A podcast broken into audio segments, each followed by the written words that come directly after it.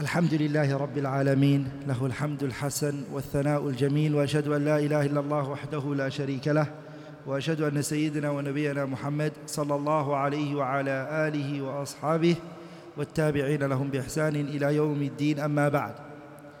إن شاء الله تعالى we did kitab al-tahara yesterday from the kitab ad-durar al-bahiyya inshallah today we're going to start kitab al-salah The author, rahimahullah, he, uh, he starts by saying Kitab al-Salah, the chapter of the prayer. What does Salah mean in the Arabic language? As-Salah, lughatan, it means a dua. The word Salah, in the Arabic language, it means a dua. And the evidence for that is قوله تعالى وصل عليهم إن صلاتك سكن لهم Allah says in this ayah وصل عليهم وصل عليهم means أي أدعو لهم make dua for them so وصل عليهم it means uh, أدعو لهم make dua for them it means to make it is to make dua uh, for them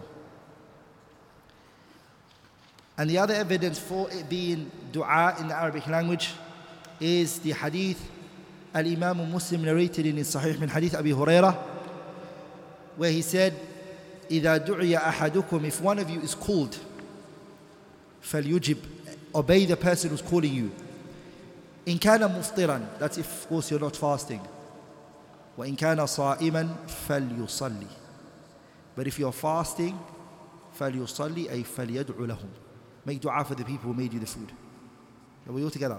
And then the word salah, based on the ayah and based on the hadith, is what? It shows that it means uh, a dua. What does it mean in the sharia? In the sharia, it means a ta'abudu lillahi ta'ala. It is to worship Allah tabarak wa ta'ala bi aqwalin wa af'alin makhsusah. It is to worship Allah tabarak wa ta'ala with actions and speech which are specific. مفتتحة بالتكبير it starts with the takbir and مختتمة بالتسليم and you finish it with السلام عليكم that's what salah is it's an ibadah in it is speech and action it's specific type of speech and of course it's specific type of action It starts with Allahu Akbar and it finishes with um, Assalamu alaikum. It starts with Allahu Akbar and it finishes with uh, Assalamu alaikum. Al Imam al Nawawi, rahimahullah, he wants to mention why the Sharia took this term why did the Sharia take the term as-salah when it meant in the language ad-du'a? Why did it adopt it? Why did it take it? So he said in his kitab al-Majmu' which is the sharh of the Muhadhab of Abu Ishaq al-Shirazi, Nawawi said, الصلاة في اللغة الدعاء وسميت الصلاة He said first of all the salah in the language is a dua وسميت الصلاة the salah was called salah الشرعية صلاة. The reason why it was called salah in the Sharia was because لاشتمالها عليه because it consists of du'as in it. You'll make a dua inside the salah. هذا هو الصحيح وبه قال الجمهور من أهل اللغة وغيرهم من أهل التحقيق. So he's saying to you the reason why the word salah is used in the Sharia is because it has so much dua that you do in different places. We all together, you know in the qiyam that you're praying, it's a form of dua. The ruku' you're doing dua. The sujood you're making dua. In the tashahhud you're making dua. We've now defined what salah means, lughatan wastilahan. Is the salah important and what is its virtues? The importance and the virtue of the salah. Awalan, number one, الصلاة أهم أركان الإسلام بعد شهادتين after the shahadatain, ashadu la ilaha illallah wa ashadu anna Muhammadan Rasulullah, the salah is the most important thing.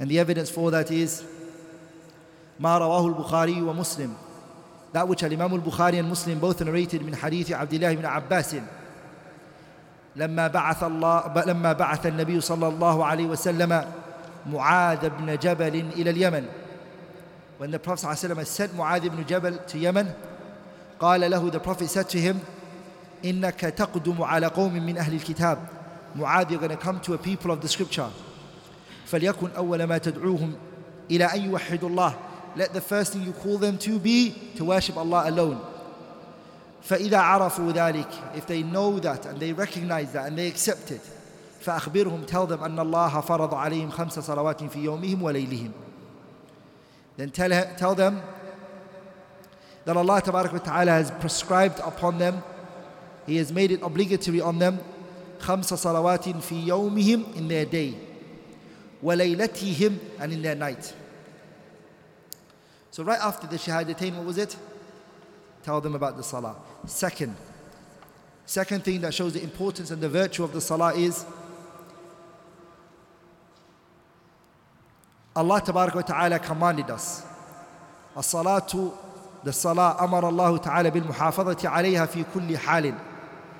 We were commanded to safeguard and to protect our prayer in all situations حضرا وسفرا سلما وحربا صحة ومرضا whether you are traveling or you're a resident whether you are safe or even if you're in a fight whether you're healthy or even sick you always have to pray the salah Allah said in the Quran حافظوا على الصلاة والصلاة الوسطى وقوموا لله قانتين فإن خفتم فرجالا أو ركبانا فإذا أمنتم فاذكروا الله كما علمكم ما لم تكونوا تعلمون حافظوا safeguard and protect the prayer and also the middle prayer so we were instructed and commanded to protect the salah عمران بن حسين رضي الله تعالى عنه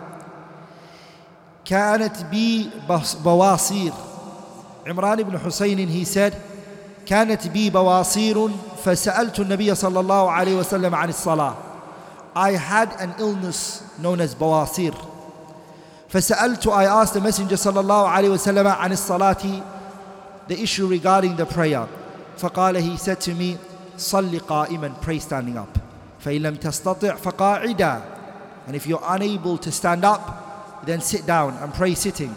فَإِن لَمْ تَسْتَطِعْ And if you're unable to sit down, then فَعَلَى جَنْبٍ Pray on the side. And then this shows us أهمية الصلاة to protect the salah and how important it is في كل حال حضرا وسفرا سلما وحربا صحة ومرضا that we need to protect the prayer and take care of our salah. The third thing when it comes to the salah to show its importance and its virtue is الصلاة وصية رسول الله صلى الله عليه وسلم الأخير لأمته The salah is the final advice that the Messenger صلى الله عليه وسلم gave to his ummah علي بن أبي طالب رضي الله تعالى عنه هي سد كان آخر كلام النبي صلى الله عليه وسلم. The final speech and the final statement of the Prophet صلى الله عليه وسلم was الصلاة وما ملكت أيمانكم. صلاة and that which your right hand possesses. علي بن أبي طالب is saying this. كان آخر كلام النبي صلى الله عليه وسلم. It was the final speech of the messenger صلى الله عليه وسلم الصلاة وما ملكت أيمانكم Number four الصلاة من شريعة الأنبياء والمرسلين The salah is the legislation of the prophets and the messengers. So it's not unique for only us. It's something Allah Ta'ala, He obliged it upon the previous prophets and the previous messengers. قال الله تعالى Allah mentions and this is after Allah mentioned what? ثُلَّةٌ مِّنَ الْأَنْبِيَاءِ وَالْمُرْسَلِينَ A large quantity of prophets and messengers. Allah Ta'ala He said وأوحينا إليهم فعل الخيرات وإقام الصلاة وإيتاء الزكاة Allah says we commanded them and we sent a revelation onto them وأوحينا إليهم فعل الخيرات Allah says we sent a revelation onto them to do good وإقام الصلاة and to establish the prayer وإيتاء الزكاة and also to give the zakat we commanded the prophets so salah was commanded to the previous prophets and the messengers. Number five, as-salatu umudu dini wa la yaqumu illa biha. Salah is the pillar of our religion and without it our religion will not stand.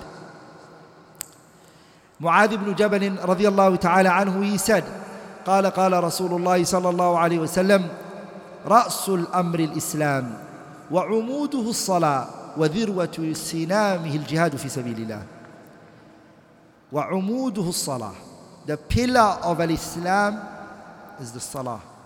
And if one of these pillars now, they collapse, the construction and the building that we're in right now will also collapse.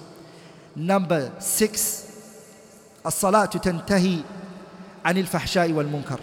The salah prohibits you from evil and wrong. Allah Tabarak wa Ta'ala he said in the Quran, إن الصلاة, verily the prayer تنهى عن الفحشاء والمنكر it prevents the person from evil and wrongdoing number seven الصلاة كفارة للذنوب والخطايا the salah is an expiation for our sins and our shortcomings Abu رضي الله تعالى عنه he said سمعت I heard رسول الله the messenger of Allah الله عليه وسلم يقول saying أرأيتم لو أن نهرا بباب أحدكم يغتسل منه كل, كل يوم خمس مرات هل يبقى من درنه شيء قالوا لا يبقى من درنه شيء قال فذلك الصلوات الخمس يمحو الله بهن الخطايا Abu Hurairah he said that the Prophet صلى الله عليه وسلم said أرأيتم have you not seen or what is the situation of a person if he had a river in front of his door, every day he, five times a day, he goes and he goes into that river and he cleans himself. Five times a day. هل يبقى من درنه شيء? Is there any filth or dirt that's going to be on him? The Sahabas, they said, لا يبقى من درنه شيء. Of course, there's no dirt going to be on him. Five times a day, he washes himself. Then the Prophet said, فذلك مثل صلوات الخمس. The five daily prayers are like that. يمحو الله بهن الخطايا through the prayer, Allah expiates for the creation their mistakes and their shortcomings. So the salah is an expiation for our shortcomings and our mistakes. Number eight, كثرة الصلاة سبب لمرافقة النبي صلى الله عليه وسلم في الجنة. Increasing in your prayer, it is a means for you to be accompanied with the Messenger صلى الله عليه وسلم in Jannah. ربيعة بن كعب الأسلمي رضي الله تعالى عنه He said كنت أبيت مع رسول الله صلى الله عليه وسلم I used to stay with the messenger عليه الصلاة والسلام I lived with him for a period of time فأتيته بوضوئه I brought him وضوء وحاجتي and whatever he needed I brought it for him صلوات الله وسلامه عليه Then the messenger sensed from the face of this noble companion ربيعة بن كعب الأسلمي the messenger sensed that he wanted something. So the Prophet said to him, Sal, ask.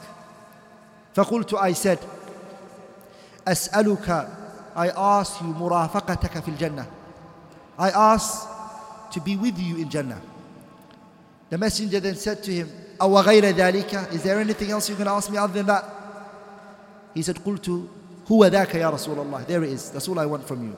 The messenger said, فأعني على كثرة السجود أما فأعني على نفسك بكثرة السجود then help me and aid me in increasing in your prostration and in your sujood in order to attain that you increase in prostrating and doing many sujoods in order to get what you're asking for there are many evidences that have come my beloved brothers and sisters warning against abandoning and leaving the salah or even being lackadaisical when it comes to the affairs of the salah Allah says, those people who will be asked the day of judgment on why they didn't enter Jannah and how they ended up in the hellfire.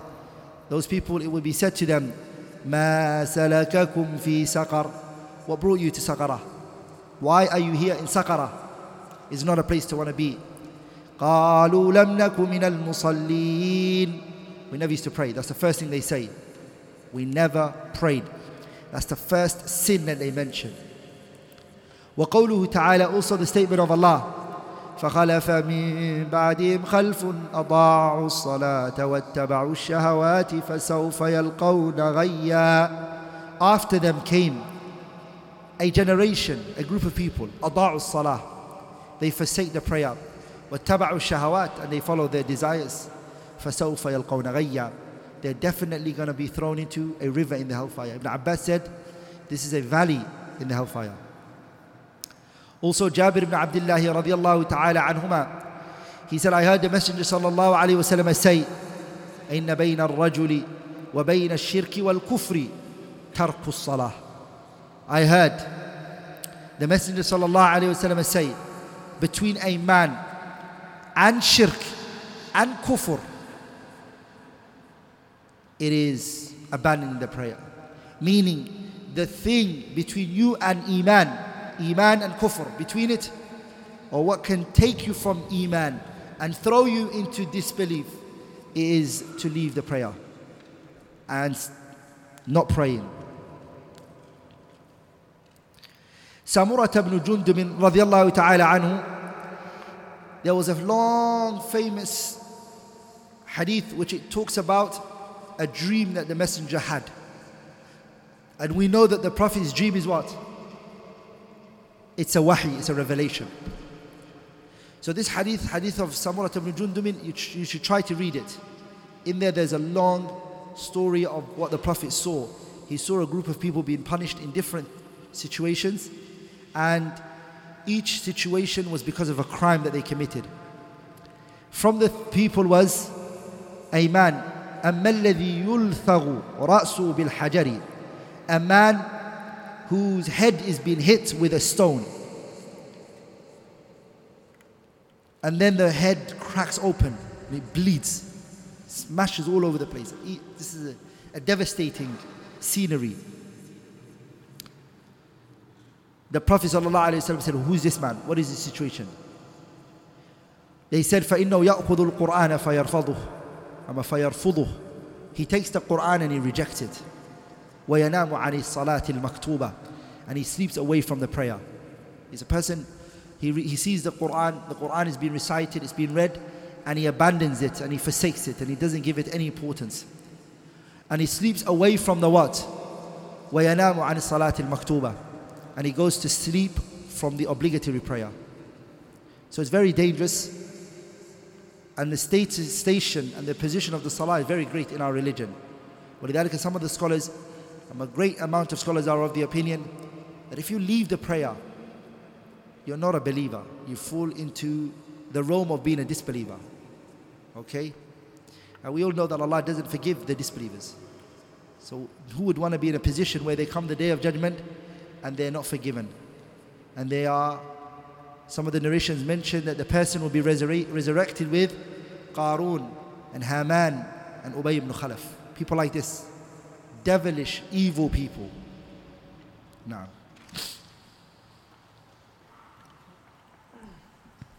بسم الله الرحمن الرحيم كتاب الصلاة أول وقت أول وقت الظهر الزوال وآخره مصير ظل الشيء مثله سوى فيء. الزوال وهو أول وقت وقت العصر وآخره ما دامت الشمس بيضاء نقية وأول وقت المغرب غروب الشمس وآخره ذهاب الشفق الأحمر وهو أول العشاء وآخره نصف الليل وأول وقت الفجر إذا انشق الفجر وآخره طلوع الشمس. ومن نام عن صلاة أو سهى عنها فوقتها حين يذكرها. ومن كان معذورا وأدرك ركعة فقد أدرك والتوقيت واجب والجمع لعذر جائز والمتيمم ناقص وناقص الصلاة أو الطهارة يصلون كغيرهم من غير تأخير. وأوقات الكراهة بعد الفجر حتى ترتفع الشمس وعند وعند الزوال وبعد العصر حتى تغرب. باب الآذان. The author rahimahullah here he started with the um, he started with the mawaqit of the salah, the timing of the of the prayer. Why did he start with the timing of the salah? The reason is because Allah Tabarak wa Ta'ala He said in the Quran إن الصلاة كانت على المؤمنين كتابا موقوتا that the time is prescribed upon the people and it's a شرط لصحة الصلاة the entering of the prayer time it's a condition of its authentication the five daily prayers if you do not pray at its time when it enters, your salah is invalid. And that's what Allah meant when He said, إن الصلاة كانت على المؤمنين كتابا موقوتا the word موقوتا means مؤقتا بوقت لا يجوز تقديمها ولا تأخيرها as الإمام العلامة محمد بن صالح العثيمين said he said that موقوتا means مؤقتا موقوتا means that it's at a designated time at set time لا يجوز it is not permissible for you to do two things you're not allowed to go before its timing and you're not also allowed to delay it so you can't go before the timing and you also can't go after it ولذلك trying to go before the timing Ibn Abdul Barr and Ibn Taymiyyah they brought a consensus both of them أنه لا يجوز تقديم الصلاة عن وقتها ومن صلى قبل الوقت لم تجزئ صلاته they said it is not permissible to pray the salah before its timing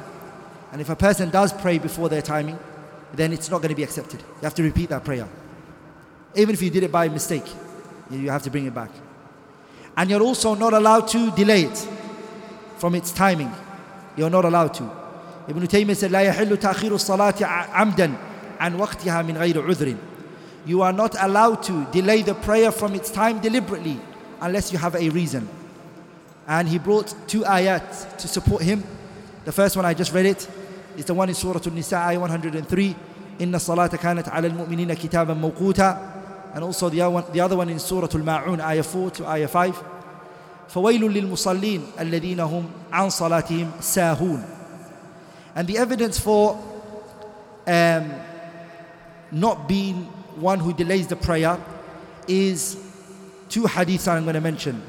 The first hadith is the hadith Imam Muslim narrated in his Sahih من حديث أبي ذر رضي الله تعالى عنه. أبي ذر he said قال لي رسول الله the messenger said to me كيف أنت إذا كانت عليك أمراء يؤخرون الصلاة عن وقتها أو يميتون الصلاة عن وقتها the messenger said to him, Sallallahu Alaihi Wasallam, What are you going to do if there come leaders who are going to, because that time the leaders used to pray and lead the people to Salah. The leaders used to lead the people in Salah. The Prophet said to him, Sallallahu Alaihi Wasallam, What are you going to do if there, comes there come leaders who are going to delay the salah so much so from its timing and they will kill the salah by not praying it at its timing? What are you going to do? The noble companion Abi Dharrin he said, فَمَاذَا تَأْمُرُنِي What shall I do, O Messenger of Allah? What do you advise me to do at that time? The Prophet said, صَلِّ الصَّلَاةَ Pray the salah لِوَقْتِهَا at its timing. You pray the salah at its timing. Don't ever delay the salah for anyone. In another hadith, hadith of Abdullah ibn Mas'ud radiallahu ta'ala anhu, the Messenger sallallahu alayhi wa sallam, he said to him, إنه ستكون عليكم أمراء There are going to be leaders يؤخرون الصلاة عن ميقاتها and they're going to delay the salah from its timing so فإذا رأيتموهم قد فعلوا ذلك if you see them and they have done that فصلوا الصلاة لميقاتها pray the salah at its timing واجعلوا صلاتكم معه subhatan and go and pray with them as well. And make your prayer with them a voluntary prayer. In other words you shouldn't disobey the leader. You go and you pray with him as a sunnah. But you never delay the prayer for anyone. Ibn abdul barr and ibn hazm and ibn taymiyyah they brought a consensus that you're not allowed to delay the salah for any situation. You're not allowed to. You're not allowed to. So that's why the author, rahimahullah, he started with the salah. Salah, uh, salah. And Al-Imam Malik rahimahullah, Al-Imam Malik, in his muwatta, he started with the mawaqit salah. Al-Imam Malik, he started with what? The time that the prayer enters. Now we're going to go into the salah, the five daily prayers, what their time are. The author rahimahullah, he started with salatu ish, salatu al-dhuhri. Does anyone here know why he started salatu al-dhuhri? هيا فضل. جزاك الله خيرا بارك الله فيك. The reason is because it was the first prayer that Jibreel taught the Prophet sallallahu alaihi wasallam. So that's why it is the first prayer that the author rahimahullah he started. All the salah they have a uh, they, are, they have a awwal waqtin the the time they first come in and the ending. So the author rahimahullah tells us both. What is awwal waqti salat salat al-dhuhri? When is the first time that the salat al-dhuhri enters? أول وقت صلاة الظهر زوال الشمس The first time that the Salat al-Dhuhr enters is ميلها عن كبد السماء when the sun moves from the middle of the sky okay?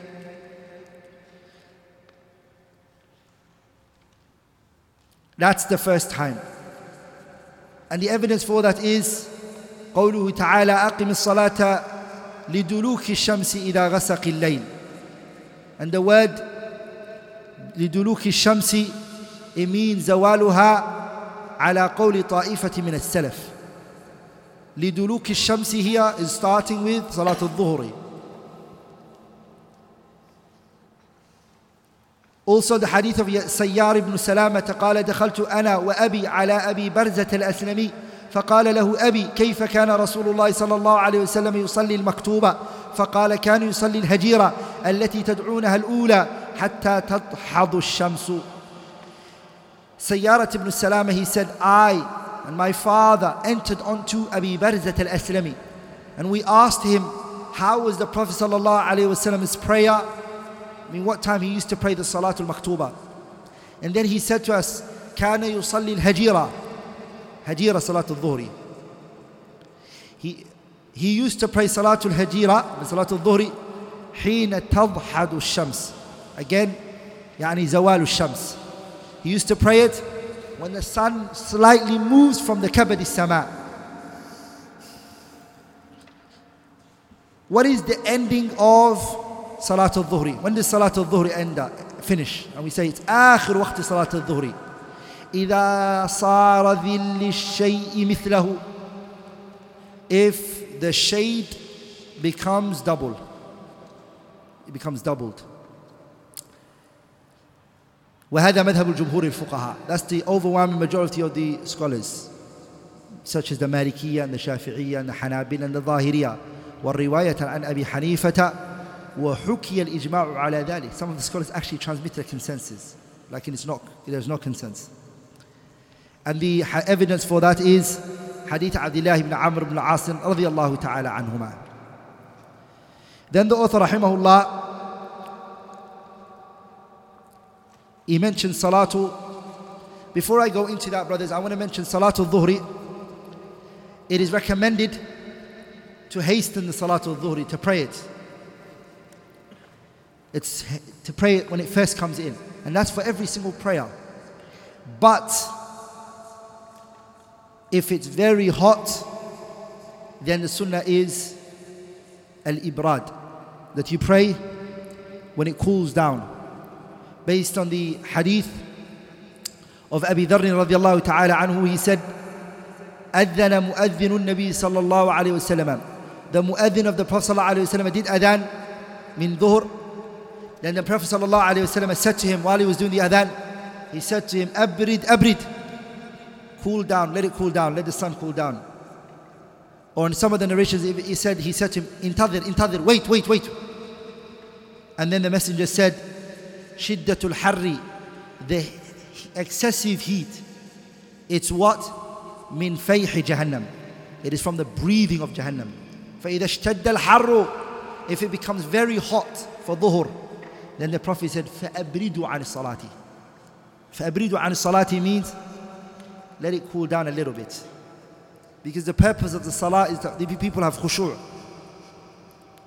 Also the hadith of Abu Hurairah, the Messenger sallallahu alayhi wa sallam, he said, إذا اشتد الحر فأبردوا بالصلاة فإن شدة الحر من فيح جهنم.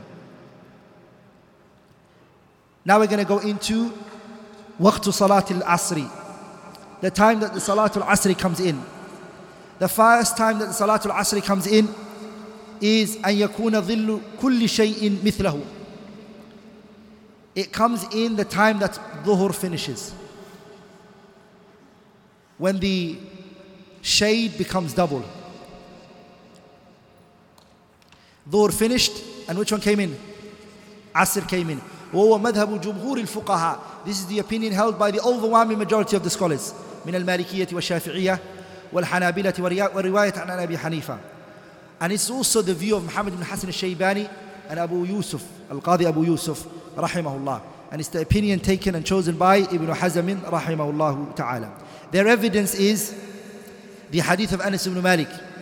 أن رسول الله صلى الله عليه وسلم the messenger كان يصلي العصر والشمس مرتفعة حية فيذهب الذاهب إلى العوالي والشمس مرتفعة that the messenger صلى الله عليه وسلم he would pray عصر والشمس مرتفعة and the sun is high حية is still got life to it meaning it's not lost the heat that he had فيذهب الذاهب the one who wants to go would go to the outskirts of Medina and the sun is still hot and it's still out.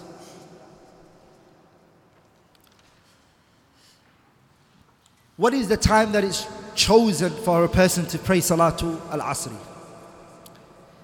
When is it? Or it's allowed for the person to pray Salatu al Asri? It is permissible for the person to pray Salatul Asri إلى أن تصفر الشمس And tasfarra shamsu means until the sun loses its heat. It's no longer hot. And it is not as bright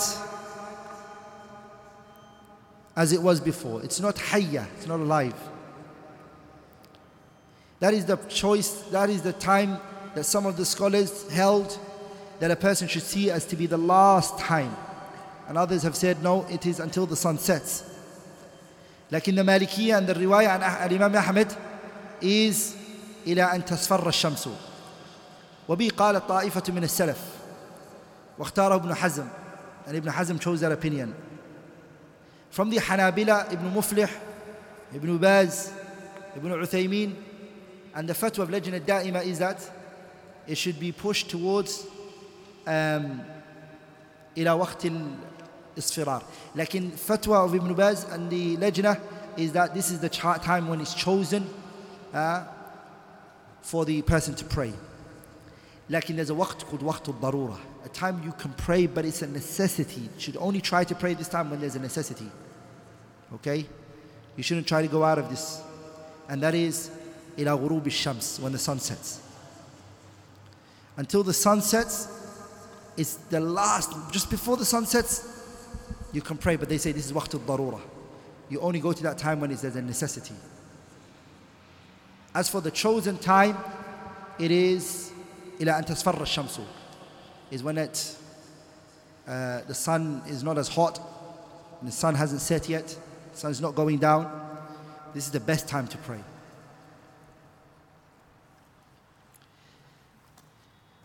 The fourth, how many prayers do we, we do? Two, right? Third prayer is Salatul Maghribi. أول وقت صلاة المغرب When is the first time that Salatul Maghribi comes in? إذا غرب إذا غربت الشمس. If the sun sets. And the setting of that sun is complete. The evidence for that is the hadith of Abdullah ibn Amr ibn As. قال سئل رسول الله صلى الله عليه وسلم عن وقت الصلاة that the Prophet صلى الله عليه وسلم was asked about the timing of the prayer and he said وَوَقْتُ صَلَاةِ الْمَغْرِبِ إِذَا غَابَتِ الشَّمْسُ The Salatul Maghribi is when the sun sets. سلمة بن الأكوع رضي الله تعالى عنه he said أن رسول الله صلى الله عليه وسلم كان يصلي المغرب the Prophet used to pray Maghrib إذا غربت الشمس if the sun set, he would pray salawatullahi wa salamun alayhi. ابن المنذر ابن حزم ابن عبد البر الكاساني من الحنفية ابن قدامة من الحنابلة النووي من الشافعية وابن تيمية من الحنابلة all of them they all unanimously consent they brought a consensus that Salatul Maghrib only comes in when the sun sets when is the last time that you can pray Salatul Maghribi Salatul Maghribi it carries on إلى أن يغيب الشفق and the shafaq here that we're referring to is الذي هو الحمرة the red twilight that's the last moment it is until the absence of the twilight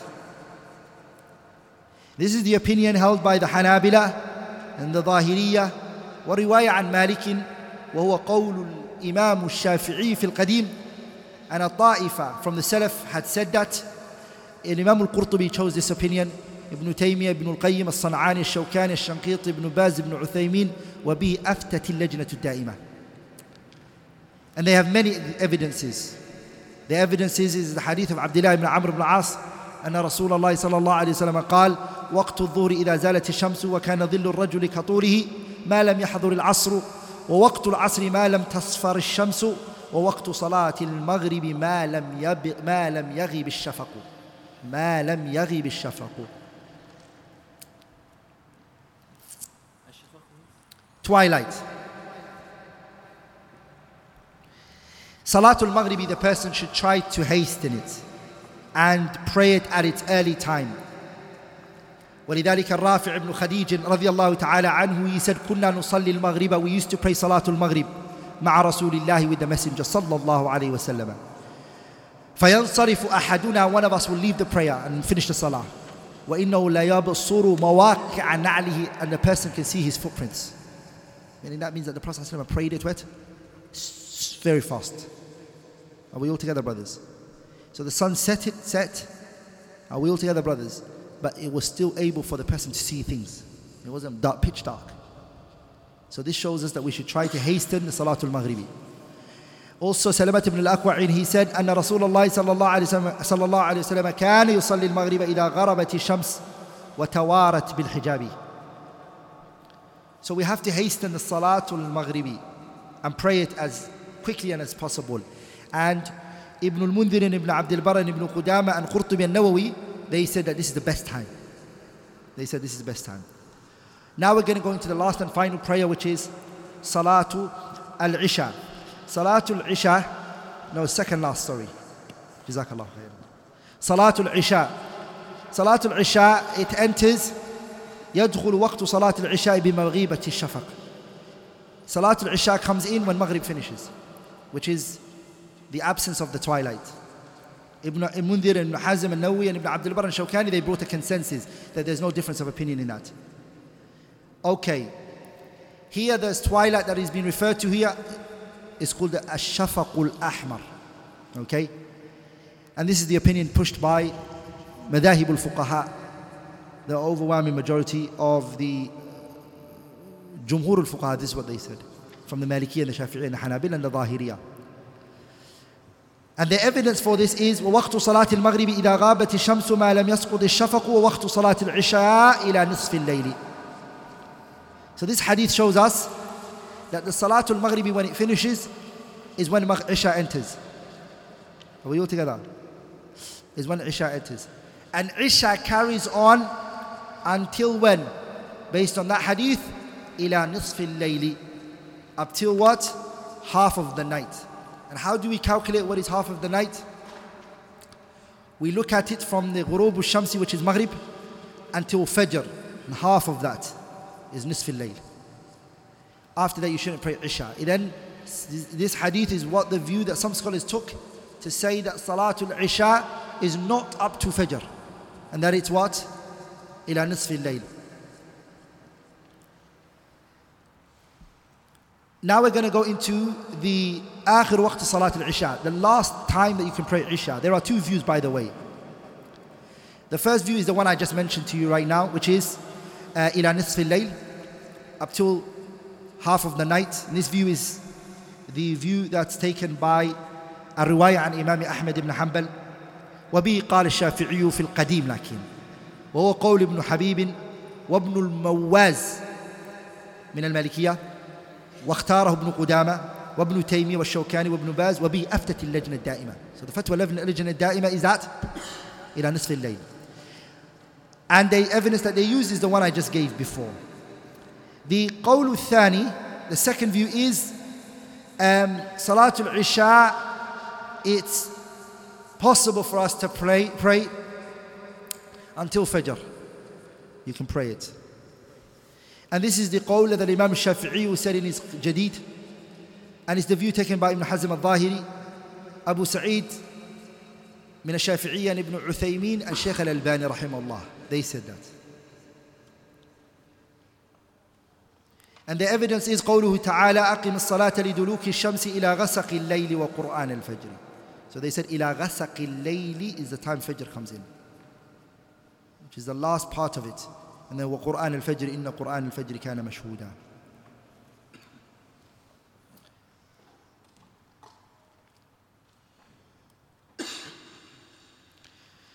Now we're going to go into the last and final prayer, which is Salatul Fajr. Salatul Fajr, أما Salatul Salatul Subhi, أما Salatul Fajr, it is again two times a time when it enters and a time when it leaves. Salatul Fajr, it starts إذا طلع الفجر الثاني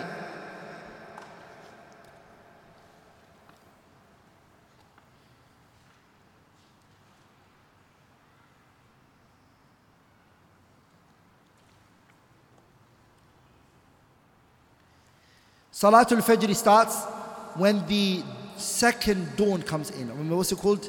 Al Fajr al Thani, which is referred to Al Fajr al Sadiq. The, uh, the true Fajr when it enters. That's when the time that Salatul Subh enters. And it finishes إلى طلوع الشمس when the sun rises. وهذا مذهب الحنفية والحنابلة والصحيح من قول مالك وهو قول جمهور العلماء من السلف والخلف واختار ابن تيمية والصنعاني وابن باز وابن عثيمين وبه أفتت اللجنة الدائمة And the evidence that they use that the last time of it is is the hadith of Abu Huraira that the Messenger sallallahu alayhi wasallam said من أدرك من الصبح ركعة anyone who catches with صلاة الصبح one ركعة قبل أن تطلع الشمس before the sun rises so that's how It's the time he finishes. فقد أدرك الصبح he has caught صلاة الصبح ومن أدرك ركعة من العصر قبل أن تغرب الشمس فقد أدرك العصر So that's the time it enters.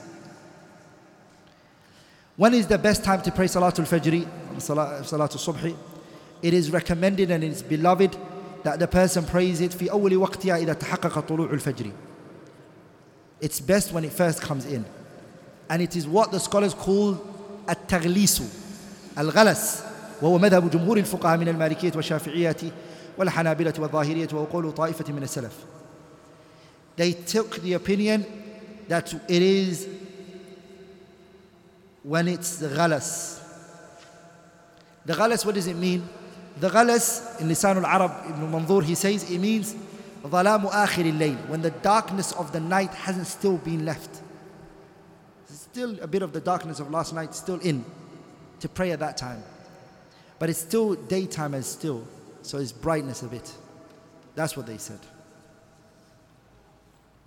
We'll carry on the other portion of it, which is uh, the adhan bi'idhnillahi after the salah. The author rahimahullah he then said وَمَنْ نَامَ عَنْ صَلَاتِي أَوْ سَهَى عَنْهَا فَوَقْتُهَا حِينَ يَذْكُرُهَا And if a person, he sleeps from a prayer or he forgets it. The time that he has to pray it is when he remembers it or when he wakes up. And Imam al-Bukhari and Muslim both narrated in hadith Anas ibn Malik that the Messenger sallallahu alayhi wasallam he said, "Man sa man nama an salatin." Anyone who sleeps from a prayer, or nasiyaha or he forgets it, فليصليها إذا ذكرها. أما فليصليها متى ذكرها. Pray it whenever you remember it. So the scholars they say the obligation of praying for the one who has forgotten or the one who has slept, the obligation starts the minute they remember or the minute that they wake up.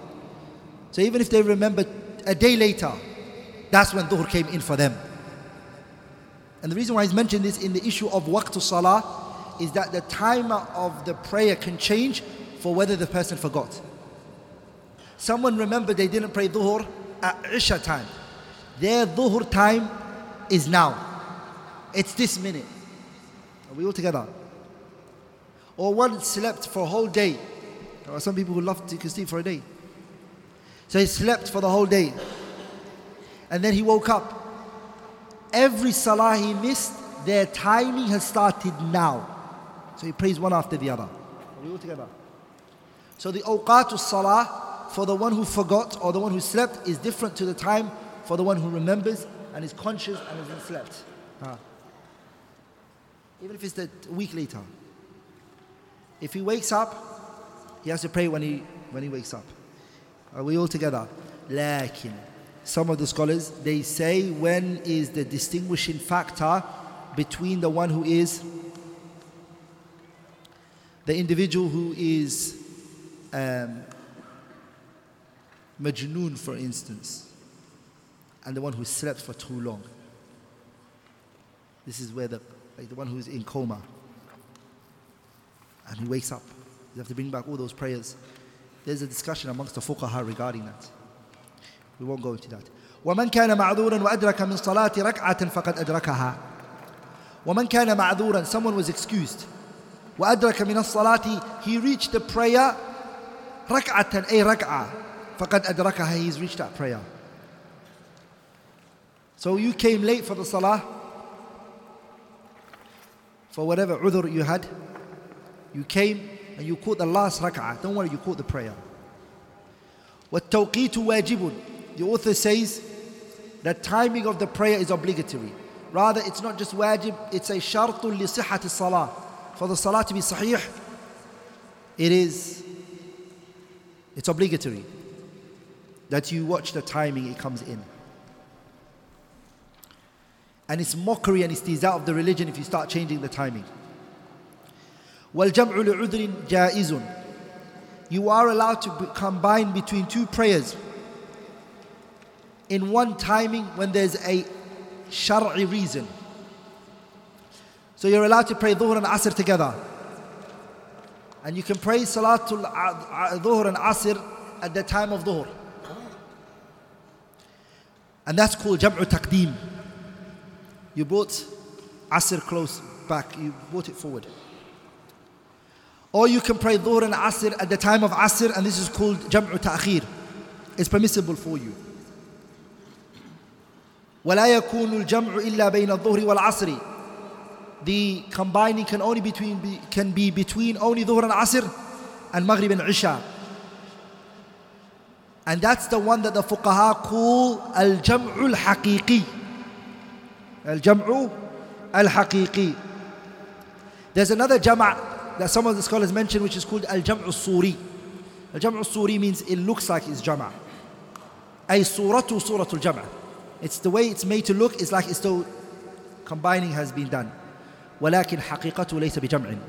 And in reality, this is not a Jam'a. And the example for that is, um, uh, what that is, is you delay Salatul Dhuhri to the, like its last time where Dhuhr is, which then is the time Asr comes in and you pray both of them at the same at that time. Or you do the same with Maghrib and Isha. And this is something that the uh, Ahnaf mentioned. They mentioned this type. That's not called Jama'ah. And you can't take those ahadiths that have come regarding the Jama'ah of the Salah and combining the Salah as to be that form. The Jama'ah can be, brothers, يجوز الجمع لعذر the jama' is permissible when there are Islamical reasons, such as a safar, when you're a traveler, wal marad, or you're sick, wal matar, and when there is rain, and any other excuses that are like that. And the evidence for this is the hadith of Ibn Abbas radiallahu ta'ala anhuma. He said, صلى رسول الله صلى الله عليه وسلم الظهر والعصر والعصر جميعا the messenger prayed الظهر والعصر he prayed ظهر and عصر جميعا بالمدينة together في غير خوف ولا سفر there was no fear and there was no traveling and Ibn Abbas then explained why the Prophet did it he said أراد أن لا يحرج أحدا من أمته he didn't want to make a burden onto his ummah so there's a difference between brothers al-jam'u wa wa al-qasr people mix the two together. Al-jam'u which is to combine the prayers and al-qasr which is to shorten the prayer the two different things. We're not talking about al-qasr. What we're talking about here is what? Al-jam'u which is combining the prayers. Another riwayah in sahih muslim the prophet wasallam he combined between dhuhr and asr maghrib and isha in medina fi khawfin wala matarin there was no rain, there was no traveling, there was no fear, nothing. And this hadith, some of the scholars they saw this hadith to be very, very strange. There was no reason. And the Messenger did it, alayhi salatu wasalam. ولذلك ابن رجب الحنبلي in his علل the شرح علل الترمذي Ibn Rajab he explained it right the علل الترمذي Ibn Rajab explained it and Ibn Rajab added this hadith to be these hadith which are mu'alla معلول even, if, even though this is Sahih Muslim are we all together? And Shaykhuna Shaykh Salah al-Fawzan, he said this hadith is mushtabih. Hadith mushtabih. Hadith. Are we all together, brothers? والمتيم والم والمتي والمتي والمتيمم sorry is that what he says for you guys there's something, something else to me for me وناقص الصلاة أو الطهارة يصلون كغيره من غير تأخير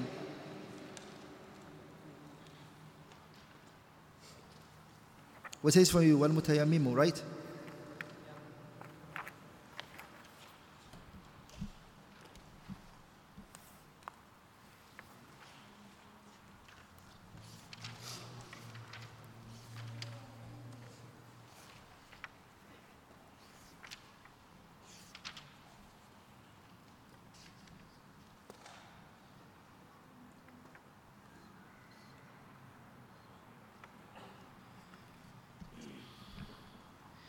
والمتيمم وناقص الصلاة أو الطهارة يصلون كغيرهم من غير تأخير The one who is in a state of tayammum The individual who is in a state of tayammum وناقص الصلاة أو الطهارة Or the person who whose prayer or purity is incomplete that individual يصلون كغيرهم They pray like everybody else من غير تأخير without any delay what is the author rahimahullah here means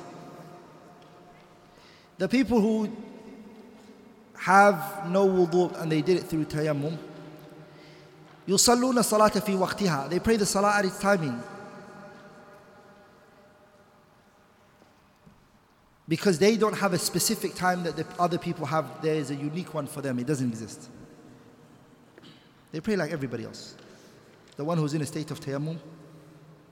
Some of the fuqaha, they say that the tayammum one, he has to pray at this time because of, he has to be, water can randomly come from somewhere and etc. Shaykh say, la. He prays with the, the timing that everybody else prays. وأوقات الكراهة في غير مكة بعد الفجر حتى ترتفع الشمس وعند الزوال في غير يوم الجمعة وبعد العصر حتى تغرب The author goes into something that the scholars refer to as أوقات النهي, the times of prohibitions. There are times we're not allowed to pray. They're called أوقات النهي, أوقات الكراهة.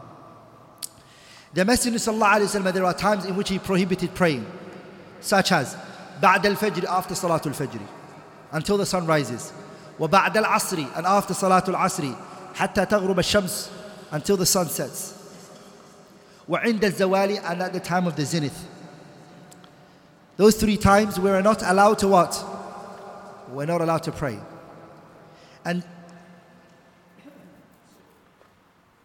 three times that we're not allowed to pray عقبة بن عامر he said ثلاث ساعات كان ينهانا رسول الله صلى الله عليه وسلم أن نصلي فيهن أو أن نقبر فيهن موتانا three times The Prophet prohibited us from praying and he also prohibited us from burying our, our dead. The first is حتى تطلع الشمس بازغة حتى ترتفع قدر رمح. The first one is the Fajr until the sun sets. وحين يقوم قائم الظهيرة حتى تميل الشمس. And the second one is the time of the zenith. وحتى تضيف الشمس حتى تغرب and after Salatul Asri until the sun sets. Those are the three times that you're not allowed to pray. These three times are every single salah not allowed? Write this down. The salawat are divided into two.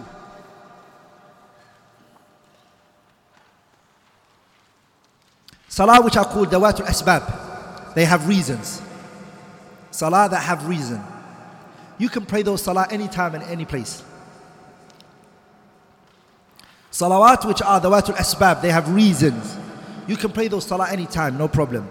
Like Tahiyatul Masjid has a reason. Tahiyatul Masjid's reason is because of the entering of the masjid and greeting of the masjid. Has a reason. The salah that has a reason, you can pray whenever time you want. Also, salah that you do after the tawaf has a reason. Anytime you can pray it. Then the salawat are dawatul asbab, it has a sabab, a reason. You pray them whatever. The salawat that have no reason, meaning I today want to, inshallah, just pray. I just want to pray. Just want to pray. I want to do voluntary salah and I just want to pray a lot. That one is not allowed at these times because they have no reason. It's just unrestricted voluntary prayer at these times are not allowed. Are we all together? That's what the Prophet ﷺ prohibited them from. The author, rahimahullah, he, did, he said an exception. Also, in Mecca, salah is allowed anytime, anyways, because of the hadith of the Prophet ﷺ, where he said, Ya Abdi Manaf, Ya Bani Abdi Manaf. The Prophet said, all the people of Bani Abdi Manaf. Man waliya minkum, any one of you who controls and has power over Mecca. Okay? فلا يمنعن أحدا He should not prevent anyone طاف بهذا البيت that has done tawaf around this house وصلى أية ساعة and he prays whatever time he wants شاء من ليل أو نهار whenever He wants, day or night. Don't refuse it from them. If you guys take over Bani Abdi Manaf, anyone who wants to pray, wants to do tawaf around the Kaaba, anytime they want, don't stop them from it. Then Mecca, there is no such a thing as salah that's prevented. La dawatul asbab, even with those who have asbab. Any salah you can just pray mutlaqan because of that istithna. Does that make sense? Oh, لا مكة specific to Mecca the nusus is only وأما الجمعة as for Jum'ah it's another, it's another day even the author rahimahullah ta'ala he pointed that out Jum'ah based on the hadith Salman لا يغتسل رجل يوم الجمعة there's not a man who cleans himself on Jum'ah ويتطهر and he prays cleans, cleanses himself and then he plays duhun on himself perfume and goes out to Jum'ah ثم يخرج and then he comes out فلا يفرق بين اثنين and he doesn't divide between two people he doesn't cause mischief between the people ثم يصلي and then he prays ما كتب له that which has been written for him ثم ينصت and then he's quiet إذا تكلم الإمام until the Imam speaks I mean, when the Imam speaks he's silent he doesn't say anything إلا غفر له ما بينه وبين الجمعة الأخرى that person is forgiven for the Jum'ah to come so what did that person do they came Fajr they prayed I mean, they even came before Fajr because remember Dhuhr is before Fajr and the prohibition was what? Zawal, right? Zawal is Dhuhr time. Are we all together? The Jum'ah is before Dhuhr. Okay? Which we're going to mention soon, inshallah ta'ala. What's going to happen, brothers? This person has ended up praying at the times of Awqatun Nahi. But he's entered the masjid and he's, and he's allowed to just pray as he wants. Jum'ah, You can stand up, pray two, and go back. Again, stand up, pray two, go. Keep praying and praying until the Imam says, Assalamu alaikum wa rahmatullahi wa barakatuh. That's what the hadith means. ثم يصلي ما كتب له and he prays that which has been written for him. Then he's praying at the times which are awqatun nahi. No problem. Because it's Jum'ah. There's an exception here. Now. باب الأذان يشرع لأهل كل بلد أن يتخذوا مؤذنا أو أكثر ينادي بألفاظ الآذان المشروعة عند دخول وقت الصلاة ويشرع لكل سامع للآذان أن يتابع المؤذن ثم تشرع الإقامة على الصفة الواردة The author rahimahullah now goes into al-adhan. Write this down. What is al-adhan? Al-adhan in the Arabic language, it means al-i'lam. It is to announce and proclaim. And then the word adhan in the Arabic language is to proclaim. Istilahan, technically, the word adhan means التعبد لله, it is to worship Allah. بذكر مخصوص with a specific types of dhikr. بعد دخول وقت الصلاة after the salah has entered للإعلام بها to allow the people to know that it's coming. That is what it means in the Sharia, adhan. The reason why it's being done, first of all, you're, number one, it is um, ibadah. That's number one. Point number one. Well, this is a form of ibadah, number one. Number two, it is adhkar which are makhsusa. There is a specific type of dhikr that you have to say. You can't say whatever you want. You can't say subhanallah in the air. Are we all together? You can't, that's, that's not the dhikr that was told for you to say. Are you with me? Ama Ali waliullah, you can't say that because that's not the dhikr that was sent to you. You can't add whatever you want or deduct whatever you want from it. It's the adhkar which are makhsusa. That's two. Number three, بعد دخول وقت الصلاة after the salah time has entered. And number four, it is lil i'lami biha, so the people know about it. You're trying to let the people know about it. You're notifying the people. You're proclaiming it to the people. You're announcing it to the people. Those are the four that the definition of al adhan is. Let me talk about some of the virtues of al adhan and also even speak about the issue of which one is more virtuous, the mu'adhin or the imam. Which one is more virtuous? Al-mufadalatu bayna al-adhan wal-imamah. Which one's more virtuous, the mu'adhin or the imam? First of all, let me talk about some of the virtues that have come regarding the adhan. Number one, استحباب المنافسة فيه لشرفه وفضله. It is recommended to hasten to the adhan and, and, and, and hasten to it and, and want push yourself forward. Adhan is something you push yourself forward. It's not something you say, oh, I don't want to do it, I'm going to be humbled. Adhan you, you go forward and you push yourself for it. It's a sunnah.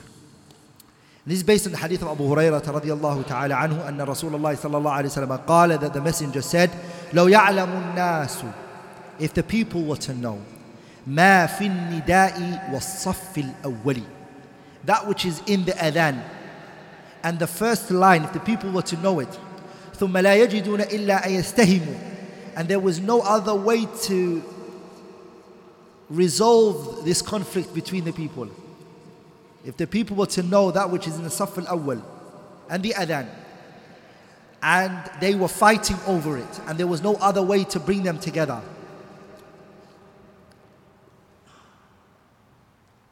Then the Sharia has set a qura to be thrown for them.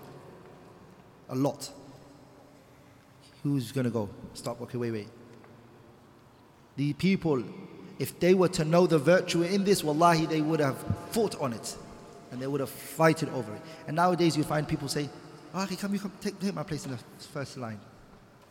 They're giving the first line out to people. Ah, you never give it out. Don't ever give anyone the front line if you come before them. And if someone gives it to you, take it. Take it. Don't even tell him, why are you giving it to me? Teach him a lesson later. But take it. After you finished the salah and you prayed and you took your ajr, look at him and say, Why did you do that? because of the virtue that is in it. That's number two. فِرَارُ الشَّيْطَانِ مِنَ الْأَذَانِ Shaitan runs away when the adhan happens.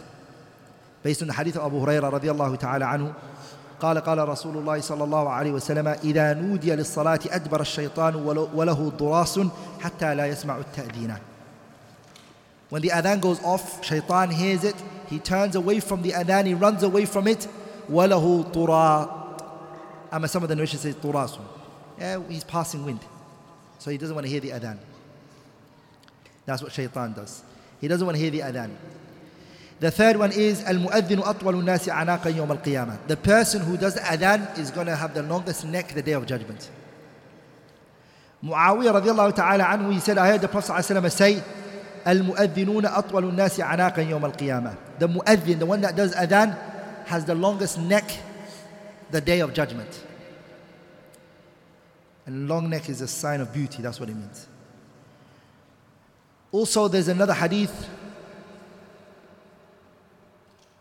المؤذن يغفر له مدى صوته ويصدقه كل رطب ويابس سمع صوته The mu'adhin, he will be forgiven for as far as his sound reaches. Okay? And every single thing, whether it be dry, whether it be wet, that hears his voice from the creations of Allah will intercede for him and ask forgiveness for him. And they will be witnesses for him the day of judgment. Based on the hadith of Abu Hurairah radiallahu ta'ala anhu, Al-Imam Ahmad narrated it. Al-Mu'adhin yashhadu law kullu man sami'a sawta min insin aw jinnin. Even the humans that are hearing him are going to testify for him. The day of judgment. Which one is more virtuous, brothers? The adhan or the imamah? The one who leads the salah and reads the Quran and is the imam? Or the one who does the adhan? Which one is better? الأذان أفضل من الإمامة. The adhan is better than the imam. وهو مذهب الشافعية. It's the madhab of الإمام الشافعي. والحنابلة وقول للحنفية وقول للمالكية وهو اختيار ابن تيمية وابن عثيمين. The evidence for that is قوله تعالى ومن أحسن قولا ممن دعا إلى الله. The ayah is a delil for it. Who is greater than the person who calls to Allah? The muezzin is calling the people to who? Allah. The question here is a rhetorical question, meaning there is no one better than him. Are we all together? And this is called istifham, which is lil inkari wa nafi. Istifham al inkari. Allah is saying there is no one better than him. Okay? Um, and all of these ahadiths that have come for the adhan, nothing like it has come for the imamah. Are we all together? It hasn't. What is the wisdom of the adhan? What's the wisdom for it? Five wisdoms, inshallah, we're going to mention. إظهار الشعائر الإسلام وكلمة التوحيد. It is to bring about and make apparent the symbols of Al-Islam and Tawheed and La ilaha illallah on the earth. Number two is al-i'lamu bidukhuli waqti salah. It is to proclaim the entering of the salah. Number three is al-i'lamu bimakan salah. To know where the salah is being prayed. How many times have you not known where the masjid is, but you just want, you go quiet, you open your window for the car, and you listen. Yeah, the adhan is coming from that direction. The masjid is there and you turn that direction. You see? Number four is ad-du'a ila al-jama'ah. It is calling the people to congregation.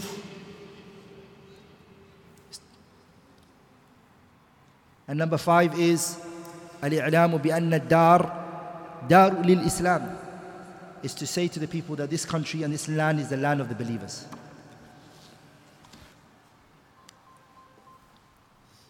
That Islam is, this place here is Daru Islam. ولذلك the Prophet ﷺ, he wouldn't wage war on a land or a country.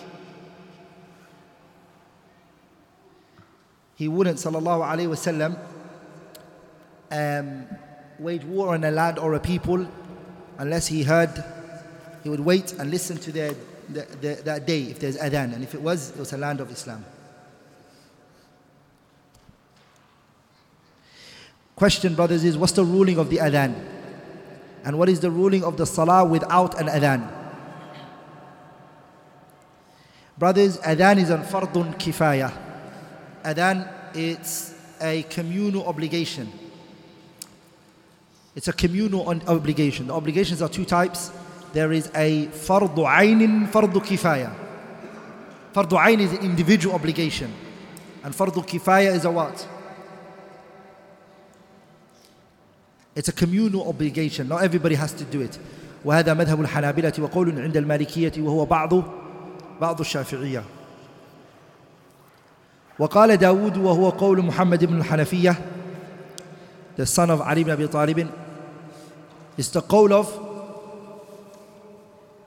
داود الظاهري ابن عبد البر ابن تيمية أن الوليد الباجي ابن باز الألباني ابن عثيمين وبي أفتت اللجنة الدائمة وحكي فيه الإجماع some of the scholars had transmitted إجماع that is فرض كفاية and those people who transmitted إجماع is Ibn Hajar in Fath al-Bari and also Ibn Abd al-Barr in his Kitab al-Istithkar لكن there is no إجماع there is a khilaf the evidence that they use is وإذا حضرت الصلاة فليؤذن لكم أحدكم وليؤمكم أكبركم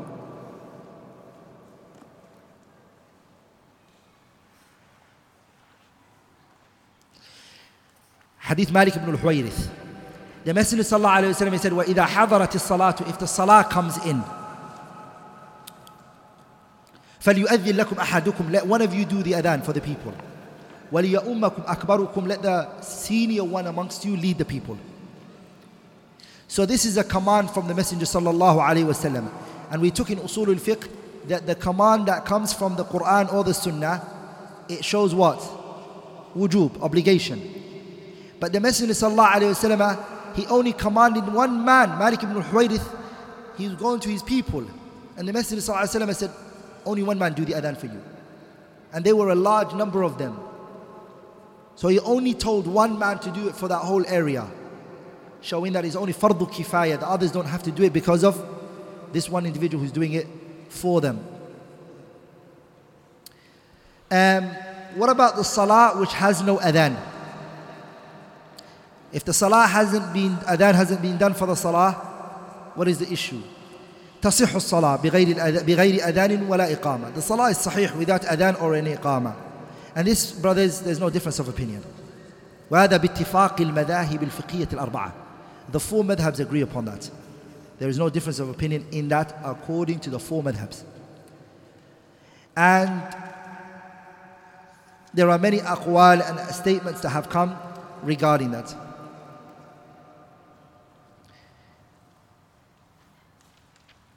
What about if a land of Muslims choose not to do adhan? We're not going to do it. And that whole land, they don't do adhan and they refuse to do the adhan. What is the hukum shar'i in that issue? The fuqaha like Shaykh al-Islam ibn Taymiyyah, rahimahullah ta'ala, and also Shaykh al-Allama uh, ibn Uthaymeen. And I read the kalam of Shaykh ibn Uthaymeen, he said, يقاتل أهل بلد تركوها If a land refuses to give zak- uh, refuses to do the adhan and they do not do the adhan and they stop doing it, then it's upon the waliul amr to fight that people until they come back to doing the adhan. They have to do it. وهو قول الجمهور من الحنفية وحكي فيه الإجماع. And some scholars actually transmitted إجماع.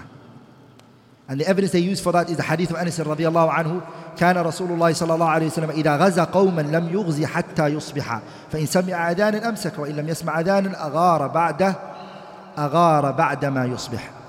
The messenger was one that if he would want to wage war on a people, he wouldn't until he would listen to their adhan in the morning. See, is there adhan? If he heard the adhan, he would withhold waging war on them. And if there was no adhan, he would wage war on them. ولذلك some of the scholars they said أنه من شعائر الإسلام الظاهرة فيقاتلون عليه كصلاة العيدين.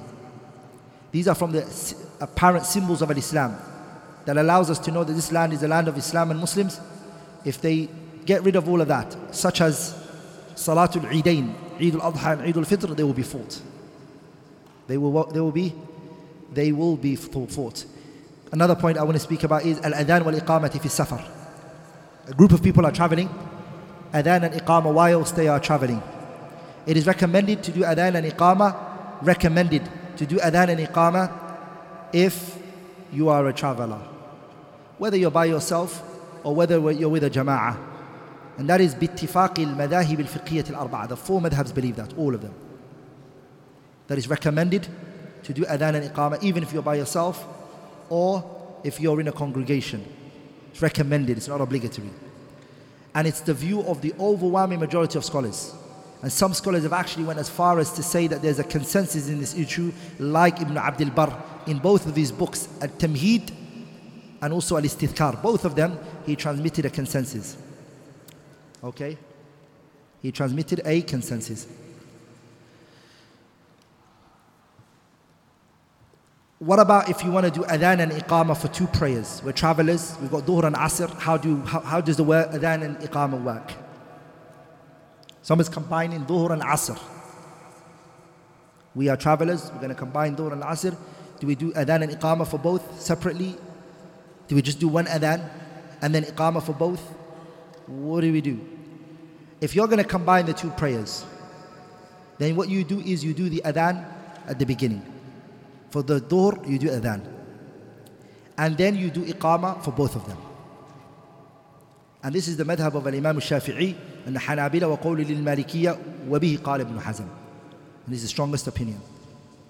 And the evidence for that is the hadith of the Prophet sallallahu alayhi wa sallam ثم أذن ثم أقام فصلى الظهر ثم أقام فصلى العصر So the Prophet did the adhan and then he did the iqamah and then he led dhuhr and then he done the iqamah and he led the asr.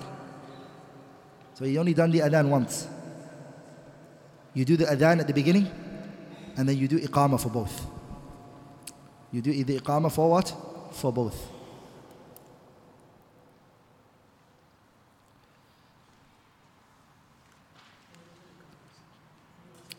And each one has a separate iqamah.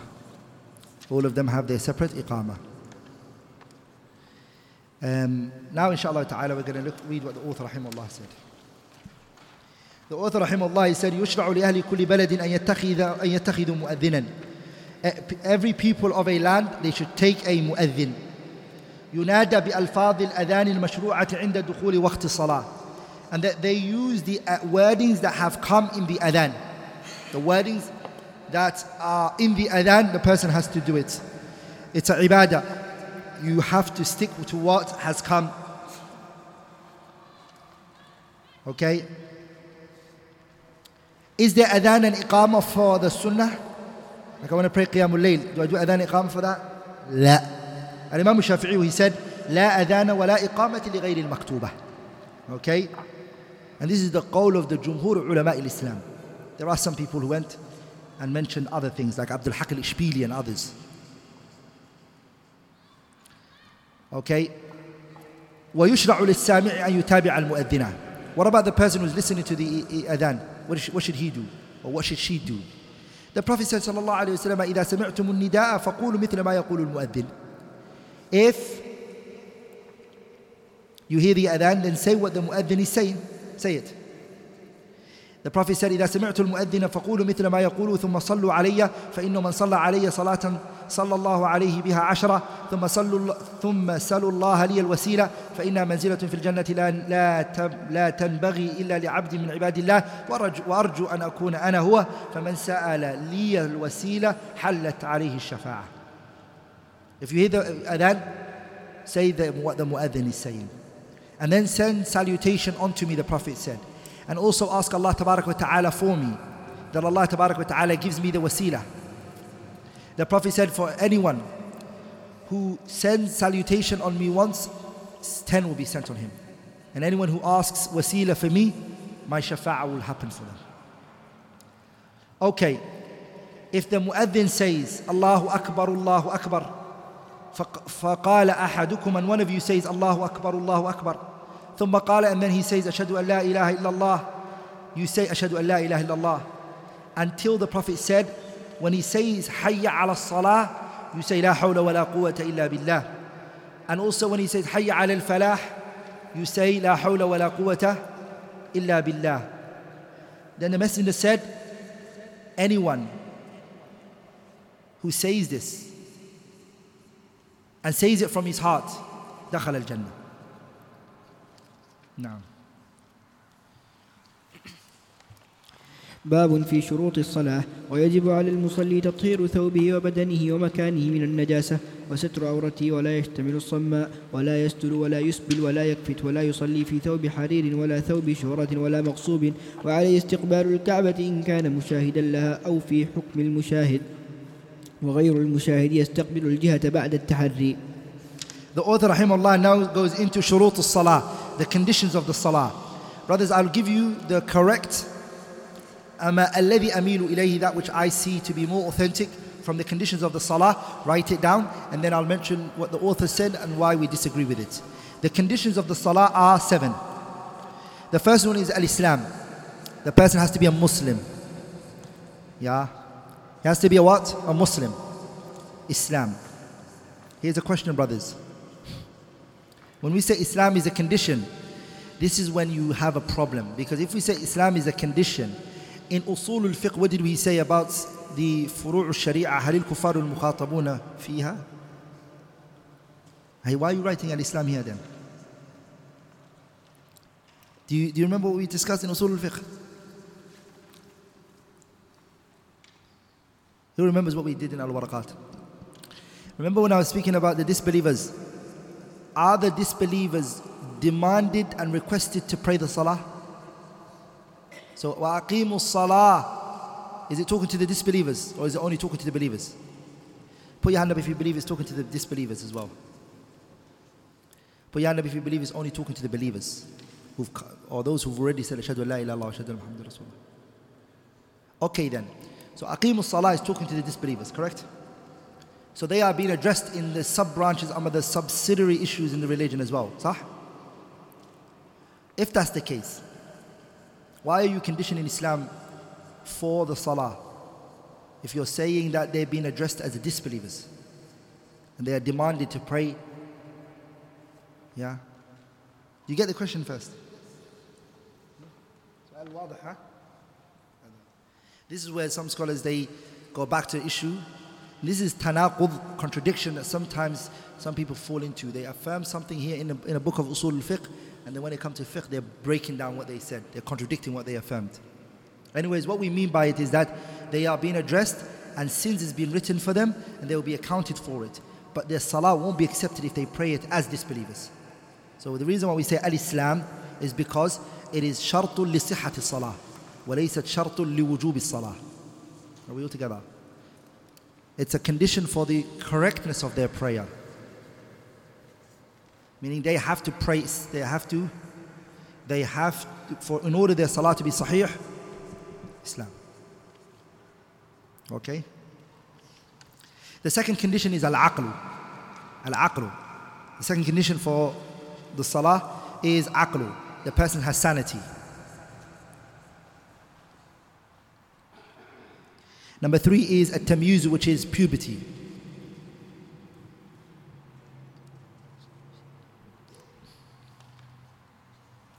I won't go into this, but as a side benefit, I want you to think outside the box. Why did, what's the difference between sanity and puberty?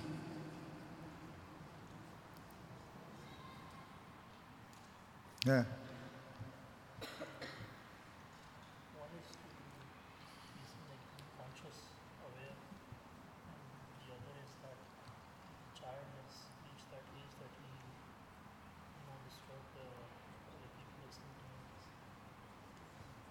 No.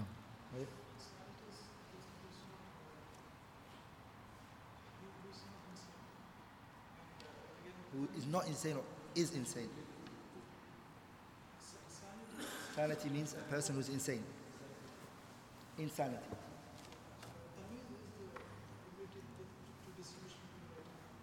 So what about the insane one? Can he distinguish between right and wrong? Can the insane distinguish between right and wrong? Can the child distinguish between right and wrong? Is it not the same thing then? Is an issue, does it not go back to an issue of aql?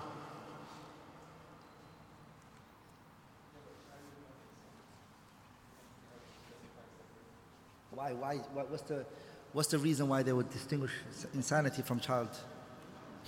Somalis, they have a saying, Somalis, Somalis saying, they say childhood is an enemy you grow out of. Do you get it? Childhood, it's, they don't say enemy, they say it's a disease you grow out of. Like childhood is a disease, you grow out of it. Alhamdulillah, I'm healthy now. I don't be, brothers, you're not sick youngsters, okay? You're fine. But the question here is the reason why you're saying at tamyiz is because this child can't distinguish between things. And then the insane one can't distinguish between two things as well. Why have you made two things that their reasoning are the same and you distinguish? Limada. The fuqaha go into this, brothers. I'm not going to give you the answer, by the way. You guys have to get that. But I'm just, I want to see if anyone here does know it. Hey, Ashraf. Uh, puberty is not age dependent. Nah? Puberty is not age dependent. Haya, There are other signs which can appear, Uh-huh. which, which can display puberty. But uh, uh, insanity, sanity, uh, regardless of age, the person doesn't change. Yeah. Ah, he you, Allah barik. The difference between it is tamyiz is something hoped for this person to get out of it. It's not an illness. It's something that he will get out of. It's a period of time. Are we all together, brothers? It's not age restricted. So it's something a person can grow out of. Like in insanity, it's something that the people believe that this person is not. Could happen. Qadarullah ma sha fa'al, It could happen. But it's something that it has uh, it has what do you call it uh, um, a consistent and a continuous thing just the same way that the scholars distinguish between a person who is um, uh, in coma and a person who's sleeping how do you distinguish one from the other ruling wise are they the same and etc then the difference between it this is that the mumayyaz is a person who's hoped to get out of what he is in. Whereas the, the insane one, فَلَا يُرْجَى لَهُ ذَلك. It's not hoped. Number four is دخول الوقت. The fourth condition of شروط الصلاة is دخول الوقت. The fifth one is istiqbalul qibla. So the fourth one was dukhulul waqt, the entering of the time of the prayer. And the fifth one is istiqbalul qibla, the facing of the facing of the qibla. Number six is al wudu. The sixth one is al wudu. And the seventh one is an niyyah, intention. Now, all of these things that the author rahimahullah is going to bring that are not under my seven that I wrote, we're going to eliminate it. Why we don't believe it? Like Satrul Awra, it's not a shart. We're going to say why. Yeah. And why it's not a shartun li sihhat salah and etc. We'll come to that now. Some people might find these things I, I mention here a bit hard, but we will discuss it later, inshallah. Okay, what did he say? وَيَجِبْ عَلَى الْمُصَلِّ تَطْهِيرُ ثَوْبِهِ وَبَدَنِهِ وَمَكَانِ مِنَ النَّجَاسَةِ The person has to what? He has to clean how many things? Three things from the najasat. Your clothing, your body, and the place. Are we all together?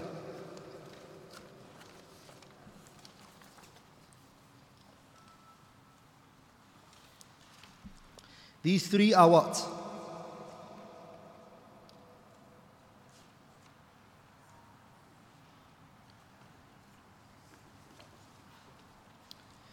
So the first one that has to be clean, what did he say is?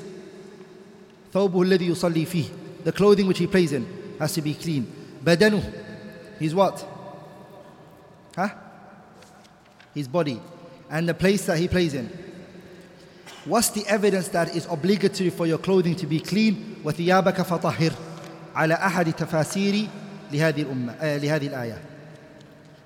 Are we all together? وثيابك it means your clothing. Okay, one of its views is that it's meant by the clothing. Also, the Prophet ﷺ, he commanded the woman who's on her menstruation that her that the damul hayd, the blood of the menstruation went on her. The Prophet commanded her to do what? He commanded her Asma bint Abi Bakr in the, hadith of Asma bint Abi Bakr Sahih Bukhari Muslim. He told her to clean the clothing. As for the body, there are many evidences that have come cleaning it. Like the hadith of the man who's been punished in his grave, the adhab al qabri. That's evidence to show that cleaning the body is obligatory. And other ahadiths. As for keeping the place of where you're praying to be cleaner, the evidence for that is the Arabi الذي fi في طائفة المسجد the Bedouin man who urinated in the side of the masjid and the Prophet ﷺ, what did he command? He commanded water to be to be thrown over there, a bucket of water. All of these evidences, brothers, they show obligation. I kept saying the word, it's obligatory to clean your body. And it's obligatory to clean your clothing. And it's obligatory to clean the what? The place. But what is the evidence to show that it's a condition? Because the ulama, they distinguish between three things. Shart, wujub, and arkan. Yeah, brothers, be with me here.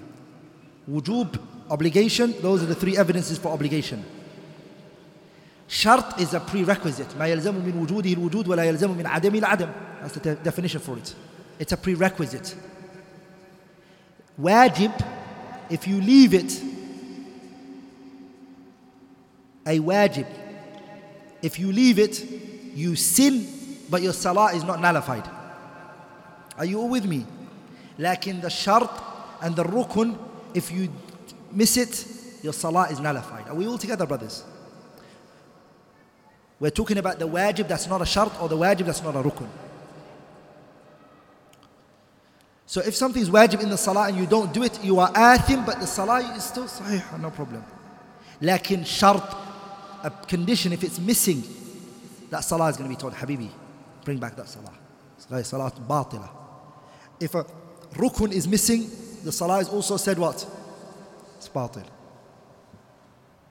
Are we all together?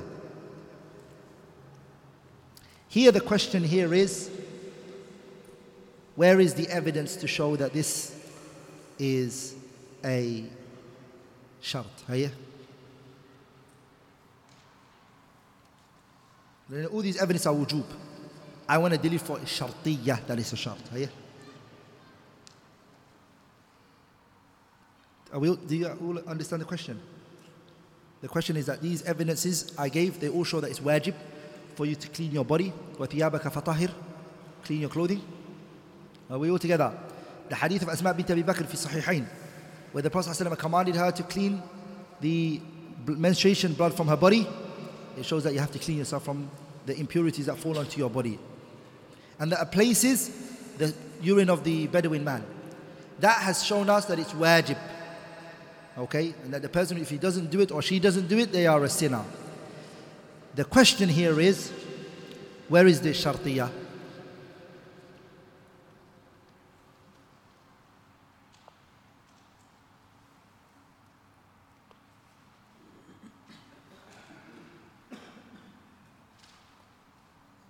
Yeah. That which seems apparent والعلم عند الله عز وجل the Messenger sallallahu alayhi wa sallam, hadith Abi Sa'id al-Khudri, Salah fi na'lin. The Messenger prayed with two shoes and they were dirty. There was dirt on those shoes. And he prayed alayhi salatu wasalam. And whilst he was in the prayer, he said, فَجَاءَنِي جِبْرِيلٌ فَأَخْبَرَنِي Jibril came to me and he told me, أَنَّ فِي نَعْلَيَّ قَدِرٌ That there are impurities on my shoes. فَنَزَعْتُهُمَا And I took them both off. Are we all together? The part that the Prophet prayed are we all together, brothers? Was he told to repeat that salah? Did he repeat the salah? He didn't repeat the salah. Then the qadiyah of it being a shart, it what? Um, it, there, it doesn't seem to be, it doesn't seem, it doesn't seem like that.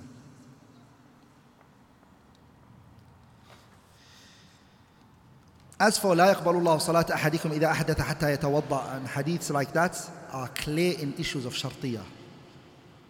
Are we all together? But we'll leave that for another discussion. The second thing that the author mentioned is wasatru عورتي To conceal your what? To conceal your awrah. Ah. The concealing of the awrah is what, brothers? First of all, what's the awrah for the man and what is the awrah for the woman? As for the awrah for the man is ma bayna surrati wa rukbati. The awrah for the man, generally speaking, is between his what? In between his knees and his what? Navels. That's when it's awrah. Then the knees itself, are they awrah? Yeah. No, they're not. It's ma bayna, between the two. Are we all together, brothers? It's the two. Even though the bayna surrati wal rukba, the hadith itself is da'if. It's not authentic. It is not hadith, it's the hadith da'if la yasih. Question here. Is the same awrah present for the salah? The fuqaha, they say, la. The salah has another type of additional thing, which is what? Something has to be on top of the shoulders. And that the person needs to put something on their, their shoulders. Here the question here is, is the awrah being covered a condition for the prayer? It's not a shart, the strongest opinion. The reason why is because the hadith of Amr ibn Salama, أنه أما بقوم وهو صغير He was a young boy and he led a group of people. And he was the most knowledgeable in the Quran. He was a hafidh of the Quran. He knew the Quran. وعليه بردة صغيرة and he was wearing small clothing إذا سجد this young boy when he done sujood تكشفت عورته his backside was, was showing حتى قالت امرأة من النساء a woman from the people she said to the men that were leading because the women they never used to pray in another room they used to pray with the men at the back so they could see the men and then they could see the imam so a woman said Waraw, hide from us. Anna awrata qari'ukum. Hide the awrah of your imam. Why we seeing the awrah of the imam? فاشتروا له قميصا and then they went and they saw, they bought him what? They bought him a qamis. Al-Imam al-Bukhari narrated this, it is sahih. So his awrah was showing and it never came from the Prophet ﷺ that he commanded him what? بإعادة الصلاة to go and repeat the salah. Okay? So this, brothers, shows us على عدم الشرطية that there's, this is not a condition. وإن كان واجبا even though it's wajib to you're a sinner and all of this we're talking about by the way they are wajib but it's not a shart meaning your salah is not batil are we all together ولا يشتمل الصماء ولا ولا يسدل ولا يسبل ولا يكتف ولا يكفت ولا يصلي في ثوب حرير ولا ثوب شهرة ولا مغصوب The author here, rahimahullah, goes into some things that we can't do. He says that we can't do what is known as a sadlu. A sadlu means what? It's that the clothing comes from the top like from the sides, and then it goes to the floor. You're not allowed to do that. Are we all together? It's something that starts from the top and it goes, it's a cloth, you know that? The imamah that you wear, if it goes down to the floor, it's called a sedlu. It's not allowed. Also, you're not allowed to do isbal. Isbal means asfala min al-ka'bayn fa fi nar. You can't have your garments below your ankles. Men are not allowed to have their garments below their ankles. لا في الصلاة ولا في غيرها. You can't have it in the salah or outside the salah. That's prohibited and you're not allowed to. Okay? You're not allowed to do that.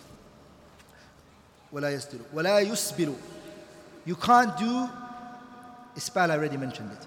وأما كفت الثوب والشعر في الصلاة. You're not, you're not allowed to fold or tie the garments or your hair. Remember those people that had long hair? So they used to fold their hair. You can't.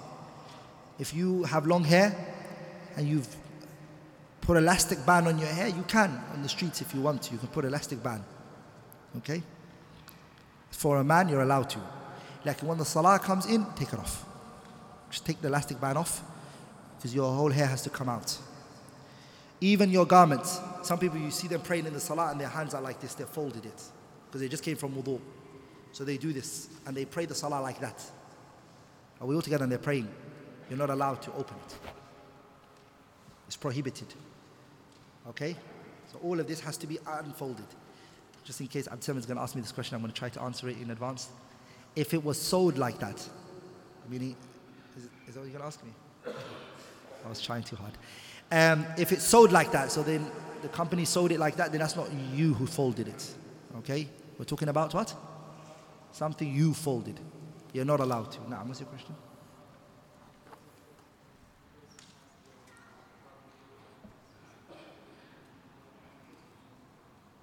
So, as a question, a person has a long garment. There's a problem. If he folds it, you said he's not allowed. You just said he can't fold his garment. And if he lets it go, it's going to be above his ankles. What does he do in this situation? Huh? He tucks it into his socks. He takes the hole and he tucks it into his socks. Are we all together, brothers? And then if he doesn't have no socks, see, some brothers are mushkila. To be like, I don't have socks. What do I do in this situation? If we do there's two prohibitions, which one of the two prohibitions is stronger? It's the one that below the ankles is more stronger. So fold it. But it happened to you once, so don't let it happen to you all the time. It's not every day that you should say, oh, I have to fold it again. It happened once, don't let it happen every day. Brothers, you as men have to understand that you're not allowed to have your garments below your ankles. It's haram. It's kabiratun min al kabair. It's a major sin. It's a major sin. It's a kabira, not a sagair. It's a kabira. Dhahabi rahimullah added it to the major sins. By the way, it doesn't have to be half the shins and it doesn't have to be very high. That's a person whose whose iman is high. That's you don't have to do that. Even if brothers, it's a little bit above your ankles, that's enough. You know, like a little bit. Just up, that's it. Just don't let it go below your ankles. Even if it's on your ankles, no problem. It just can't go below the ankles. That's what's allowed. That's what's prohibited and not allowed. Okay? ولا يجوز للرجل أن يصلى في ثوب الحرير. A man is not allowed to wear silk. Okay? ولا يجوز لبس ثوب الشهرة. You're not allowed to wear clothing which is shuhra. It's clothes of fame to attach. And again, this is what is clothes of shuhra. It's another discussion. We're going to, inshallah ta'ala, one day we're going to do a lecture on uh, clothing. The do's and the don'ts. فقه اللباس. Fiqh of clothing. Another time, inshallah ta'ala. ولا يجوز للمصلي أن يصلي في ثوب مغصوب. you're not allowed to pray in a clothing that is stolen. Ah, you stole someone's clothing. And brothers, the definition of stealing is أخذ مال الغير قهرا أو عدوانا بغير وجه حق. So if you went to your brother's house and you took his garment and you just prayed with it, this is not considered to be mm, maghsoob, okay? Because you know your brother's not going to see it as stolen. And you never forcefully took it from him, okay? But it's not good to do that anyways. All of those that the author rahimahullah mentioned right now, are they something, pay attention to this, are they things that if you do in the salah, for example, I prayed with clothing which are stolen, does that mean my salah is null and void? No, this is zaid. And we studied it on usul al-fiqh. The, nawah, the, the, the, the nahi, the, or the manhiyat, if they go back to that ibadah, ama they go back to the shurut of the ibadah, then they make that salah, they make that ibadah null and void. And when we were speaking about هل النهي uh, no no when the usuliyin they say does the nahi show butlan whatever the sharia prohibited you from if you go and then do it does it mean that that thing is null and void? We studied that. The nahi is three types. ما هو راجع إلى ذات العبادة وما هو راجع إلى إلى شروطه أو ما هو راجع إلى أمر خارجي and this is ما هو راجع إلى أمر خارجي وعليه استقبال عين القبلة the person has to face the قبلة إن كان مشاهدا لها أو في حكم المشاهد وغير المشاهد يستقبل الجهة بعد التحري the people are two types a person who's standing in front of the Kaaba he has to face the Kaaba okay and another person who's living on the other side of the world does he have to face the Kaaba or the direction of where Mecca is? He faces the direction of where Mecca is. We all together. And the evidence for that is ما بين المغرب والمشرق قبلة where the Prophet said between Mashriq and Maghrib is a Qibla. Of course, he said this when he was in Medina, but for us, it's not the case. باب كيفية الصلاة ولا تكون شرعية إلا بالنية. وأركانها كلها مفترضة إلا قعود التشهد الأوسط ولا يجب من أذكارها إلا التكبير والفاتحة في كل ركعة والتشهد والتشهد الأخير والتسليم. وما عدا ذلك فسنن وهي الرفع في في المواضع الأربعة.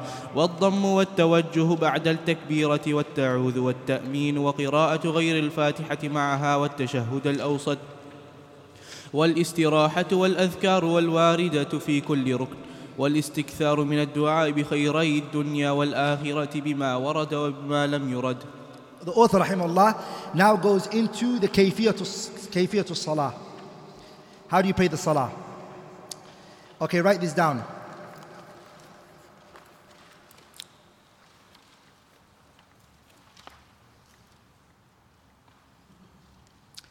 We spoke about the uh, shurut of the salah, right? Now we're going to go to the arkan salah, the pillars of the salah. Brothers, what's the difference between shart and arkan? Remember the arkan, if you leave it, the salah is null and void, if it's missing. And the shart, if one of it's missing, the salah is null and void. So what's the difference between the two? Oh, yeah? No, wait, wait, wait. Not you, Abu Saleh. Someone else. No, wait. Yeah? Shart is a prerequisite. Hey, So shart is a prerequisite. Without it, the salah is null and void. Hey, Arkan?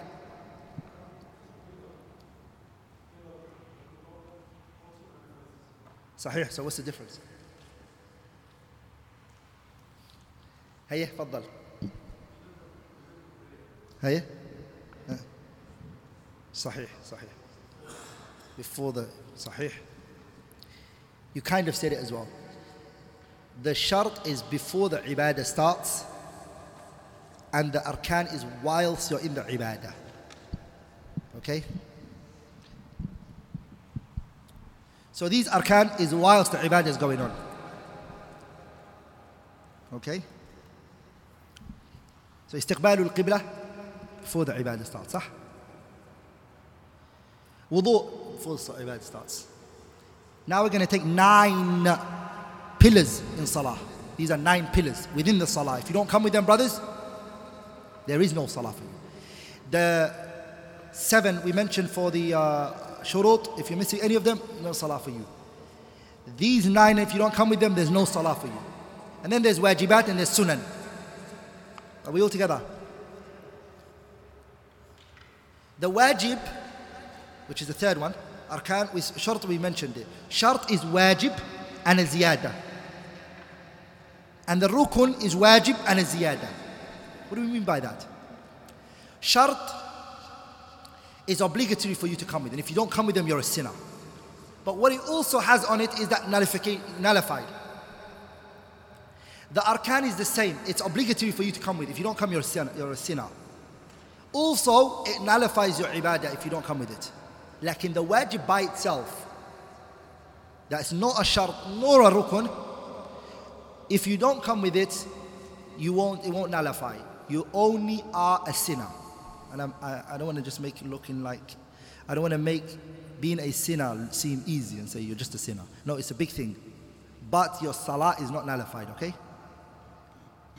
The nine which are arkan is number one, al-qiyamu fil faridati lil qadiri Standing up in the obligatory prayers if you have the ability to do so. So I mentioned two things. Yeah, standing up is a pillar. But which salah is it a pillar for? The wajibat, the five daily prayers. And it's only obligatory for what? The one who has the ability. If you don't have the ability, this pillar is lifted from you. Based on the hadith of the Prophet ﷺ, um, صلي قائما pray standing up فإن لم تستطع فقاعدا فإن لم تستطع فعلى جنب صح that hadith عمران بن حسين لكن sunnah is your choice even if you have the ability you can pray sitting down on the sunnah it's your choice any sunnah you can pray wherever you're sitting down if you wish to are we all together Your whole Qiyamul Layl, you can sit, pray it sitting down if you want to. Based on the hadith of the Prophet ﷺ where he said, Salatul qa'idi ala nisfi salat, ala nisfi min salatil qa'imi. Qiyamul Layl he was talking about. He said that the one who's standing, I mean the one who's sitting, sorry, takes half of the reward of the one who's standing. That hadith clearly shows you're going to miss the reward. It's not the same. But you're allowed to. Was that your question? so you have to understand, brothers, that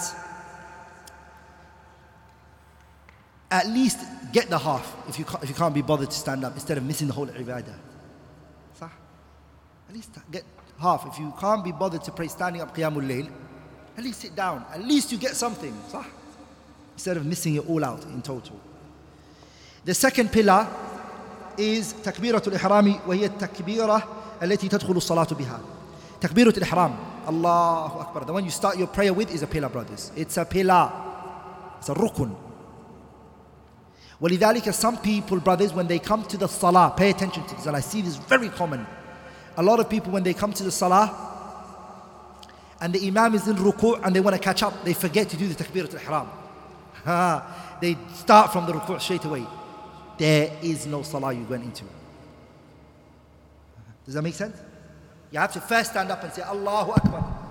And then you go to takbirat al-ihram. And so then you go to the ruku'. There's no salah for you if you didn't takbirat al-ihram. I said it's a pillar. Are we all together? Ha, and then one to go to Sahih. Huh? So you say Allahu Akbar. No, no, there's two calls. We're going to come to it, brothers. We're just going to come to it now. There's two views. One view is that there's no Allahu Akbar that you need to do because there is no, you're, you're, not, you're not allowed as a ma'moom to do anything without the imam. And there's no imam that told you to do that right now. So when you say the takbirat al-ihram, when you say Allahu Akbar, you just drop into this position straight away. Without saying anything. وَهُوَ الرَّاجِح That seems stronger. Okay? So you just do takbirat al-ihram. You say Allahu Akbar, meaning the salah started, and then you're, you're here now. That's where you're at right now. Okay? The third one is qira'atul الفاتحة fi kulli ركعة. Reading Fatiha in every rak'ah. Ah, Fatiha is a pillar, brothers whether the salah is jahriya or whether the salah is sirriya, Fatiha has to be read by everybody. It's a pillar. Some uh, where the Imam does not raise his hand. That in my masjid also there's a substitute guy doesn't raise his hand. What does he do? A certain sect Huh. from Oman, they don't Ah. raise their hand. Yeah, raising the hand is different from the issue of takbirat al-ihram. Yeah, yeah, you can, can. Takbirat al-ihram, brothers, doesn't necessarily, the issue of raising your hand and takbirat al-ihram is, you're going to separate those two. Takbirat al-ihram, the person saying, it's Allahu Akbar. رفع اليدين is a قضية آخر. Are we all together, brothers? The raising of the hands and the um, takbirat al-ihram is two different things. Okay? Uh-huh.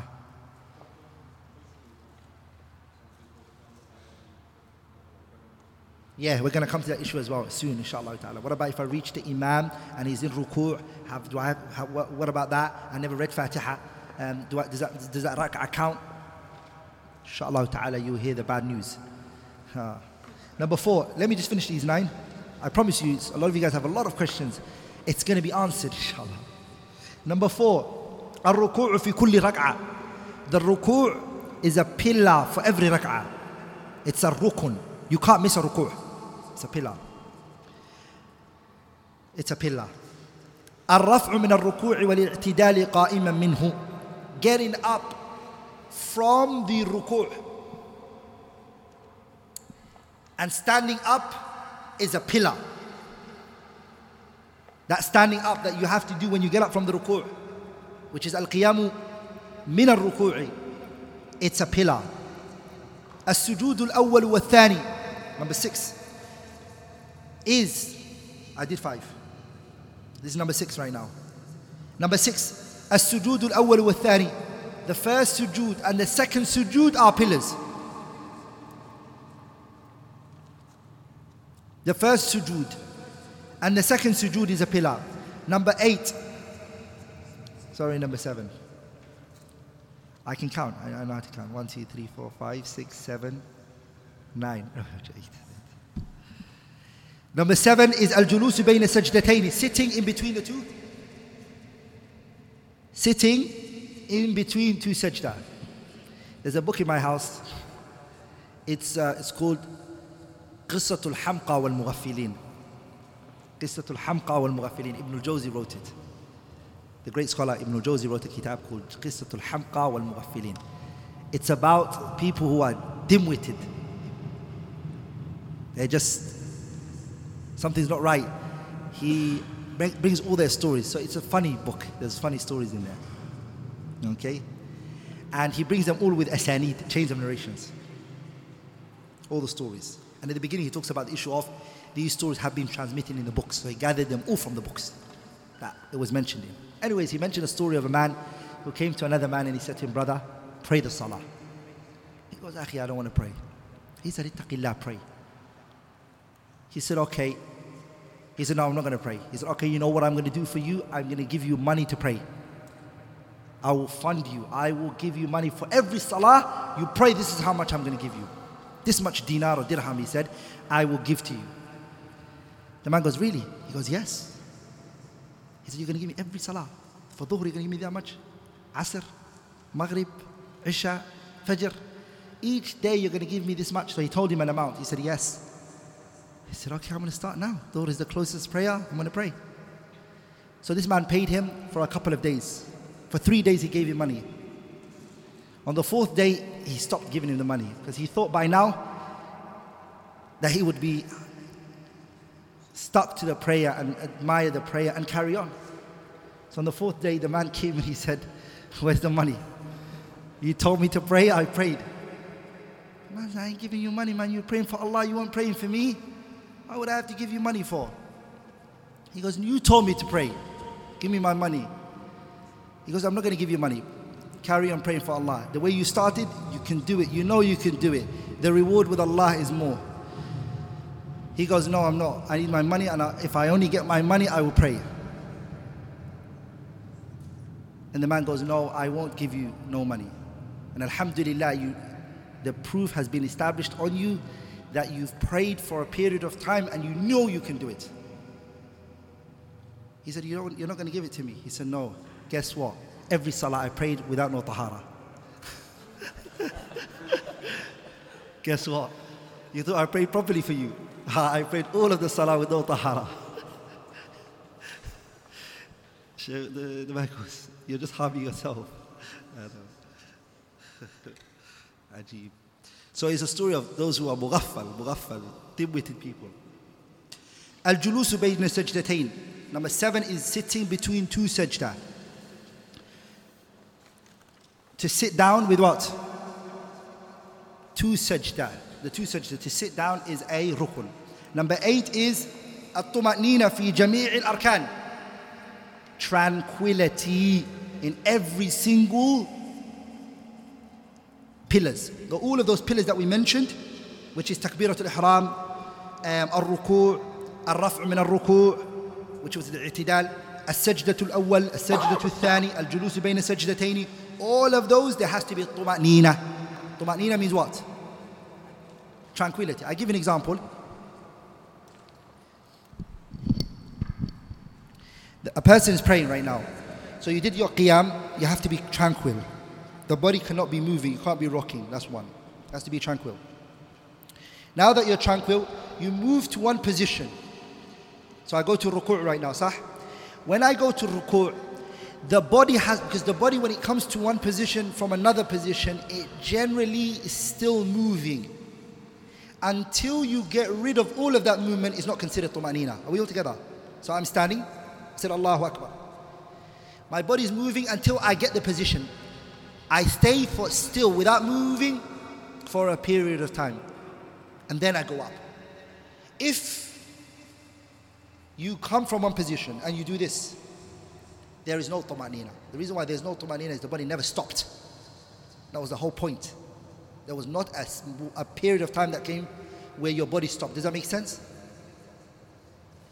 If you pray a salah without tamanina, there is no salah. And the man, you know, the famous man that came, which is called Al Musi'u Salatahu, the one who destroyed his prayer.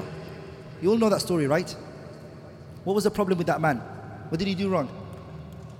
All that was missing from his prayer was tumanina.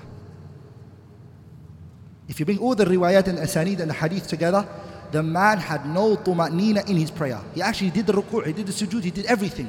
He just had no tumanina. And the Prophet kept telling him what? ارجع فصلي فإنك لم تصلي and he said ارجع فصلي فإنك لم تصلي ارجع فصلي فإنك لم تصلي and the man then said فوالذي بعثك بالحق نبيا ما أحسن غير هذا فعلمني I swear by the Lord who sent you out as a prophet I can't do better than this teach me so today wallahi you see a group of people they pray there's no tumanina it's just wobbling so tumanina is important brothers okay number nine is ترتيب هذه الأركان على ما بيناه Number nine is the sequence of the prayer has to be the way we mentioned it. You can't change the sequence.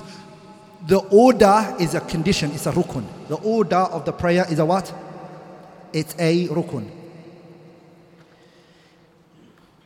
These nine are what my knowledge, my, my knowledge, Abdurrahman, all the asanid, all the hadiths, when I looked at it, these nine are the only ones I can say that are arkan. Okay? Other than that, there are khilaf, difference of opinion, that I don't consider it to be a condition.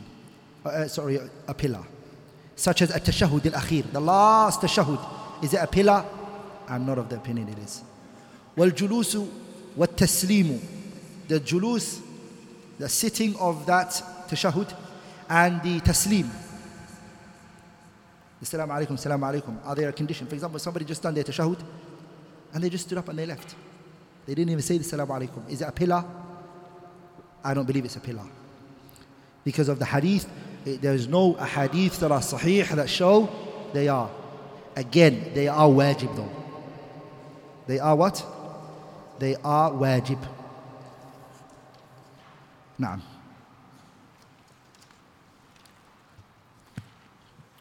فصل في مبطلاتها وتبطل الصلاة بالكلام وبالاشتغال بما ليس منها وبترك شرط أو ركن عمدا The salah, what is it that nullifies the prayer?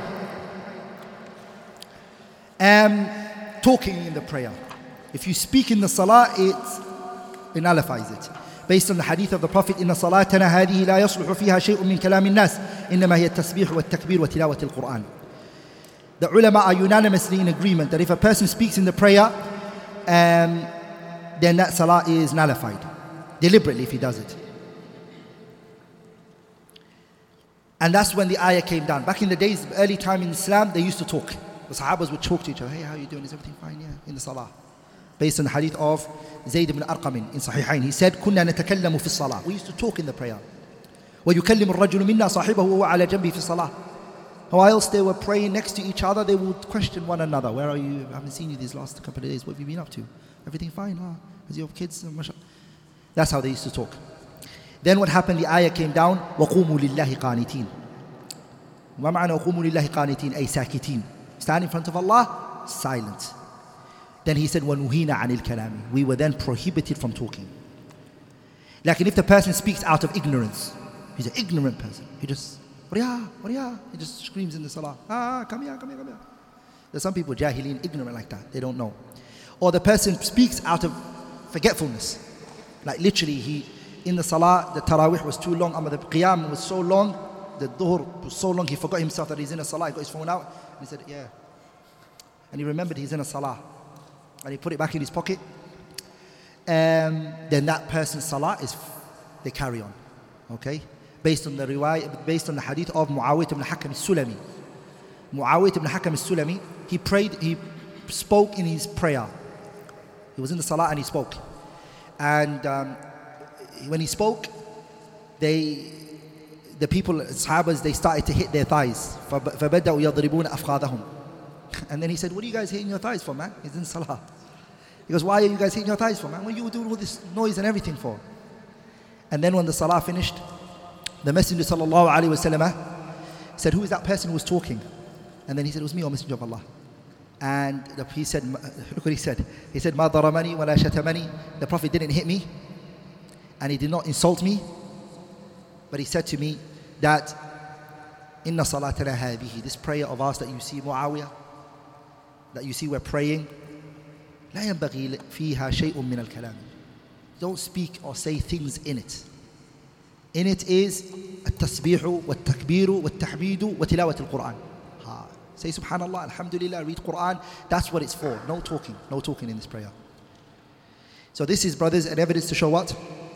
That the speech, if it happens from someone who's ignorant, who doesn't know, or if he does it out of forgetfulness, then it is not going to nullify their prayer. Yeah? Ah, these issues you shouldn't be saying anything outside that which is authentically transmitted in it. So if you sneeze and other things like that, you shouldn't do it. Um, what about eating and drinking in the salah deliberately? Also nullifies your prayer. Okay? You can't eat or drink. What about if a person drinks or eats deliberately? Uh, sorry, you already know you can't do it deliberately. But what about if he does it out of forgetfulness, eating or drinking? There's a difference of opinion. There is a difference of opinion, and some scholars are very harsh. They say eating and drinking is much worse than what? Than speech. Like in, I, I don't see a difference between the two. What about laughing? The laughing doesn't nullify your prayer if you laugh or smile, as long as there is no al qahqaha. Qahqaha means a person makes a noise when they laugh. Like they, they laugh with noise, then this nullifies the prayer by consensus. Um, as for a tabassum, smiling in the prayer, it doesn't nullify your prayer. Okay? وَبِالِاشْتِغَالِ بِمَا لَيْسَ مِنْهَا What about busying yourself with things in the prayer that are not from it? The author is saying it can nullify your prayer. Like for example, you're in the salah and you're, you're counting the dots on the, in front of you, like one, okay, second dot, then the third dot, and you're counting it. Or you're looking at the p- person in front of you, like, whoa, Allah mabarik. You know, he's got a nice thobe. Where did he get it from, by the way? and you're thinking about all these things. Oh, there's this, stripe. Where is it going to? in the salah. All of these things, the author, rahimahullah, he's saying that it will, it will what? It nullifies the prayer because it goes against the ikhla, sorry, the uh, khushu' that was needed in the prayer. وبترك شرط أو ركن عمدا and leaving of a shart or a rukun nullifies your prayer. Meaning if a person doesn't come with a shart, salah is nullified. Or a rukun, the salah is nullified. Now. فصل في من تسقط تسقط عنه ومن لا ولا تجب على غير مكلف ولا وتسقط على من جع من عجز من عجز عن عن الإشارة أو غمي عليه حتى خرج وقته وقتها ويصلي المريض قائما ثم قاعدا ثم على جنب The author rahimahullah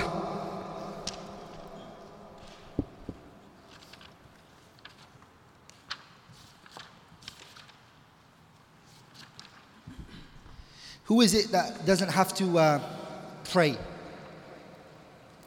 He said, وَلَا تَجِبْ عَلى, غَيْرِ مُكَلَّفٍ The person who's going to pray has to be a mukallaf, reach age of puberty. Okay? And we mentioned that before. وَتَسْقُطُ عَمَّنْ عَجَزَ عَنِ الْإِشَارَةِ And the salah is lifted from the one who can't even do an ishara. And ishara means he cannot point. This person is lifted from him. That's what the author rahimahullah said. This is an opinion that the author holds. That the minimum that a person goes to is al ishara. Ishara is to point his finger or something. If he can't, Shawkani believes that the salah is lifted. And another group of scholars, which I'm more inclined to, is that the salah never is lifted from a person as long as they're conscious and their brain is there. Are we all together, brothers? Never does the salah get lifted from anyone. If he even can't do ishara, he just thinks of it. Are we all together? He thinks about the salah And he visions the, the ruku' and the sujood in his head. Never does the salah reach a point where we say, saqata anhu salah. It doesn't happen to that. Okay? All you just have to do is you pray in accordance to your what? Into, according to your ability and what you're able to. The author, rahimahullah, he said, وَعَمَّنْ أُغْمِيَ عَلَيْهِ حَتَّى خَرَجَ وَقْتُهَا Also the salah is lifted from the person who أُغْمِيَ عَلَيْهِ حَتَّى خَرَجَ وَقْتُهَا He became, he fainted and the time left. So someone fainted and the time of the salah left, then the mughma alayhi, this is the one that the scholars really argue about. The one who faints, does he take the ruling of the one who slept or the insane person? If he takes the ruling of the one who slept, then the one who slept just has to, has to bring it back when he wakes up, right? But if you say he takes the ruling of the insane one, then the insane one doesn't have to ever bring it back. Okay? So the author's view is stronger, inshallah ta'ala, because the one who slept chose to sleep. Okay? He chose to sleep. And so he, he, he prays when he wakes up. Like in the mughma alayhi, he never chose to sleep. Okay? Just the same way that the one who's insane didn't choose to be insane. So the mughma alayhi, the one who fainted, and the one who's insane are more closer than the one who fainted and the one who slept. Are we all together? The one who fainted, you can't make it, if you make it similar to the one who slept, and you say that the one who fainted and the one who slept are the same, then that means the one who fainted has to bring back the prayer, just like the one who slept brings back the prayer. But if you say the one who fainted is like the insane one, then a person who's insane, even if he regains his sanity again, he never has to bring back the prayers. صح؟ بإجماع أهل العلم. He never has to bring it back. Um, so we say that the mughma alayhi is like the majnoon. He has no aql, he doesn't know what's happening around him, and he's not under the taklif, burning of the sharia. Now.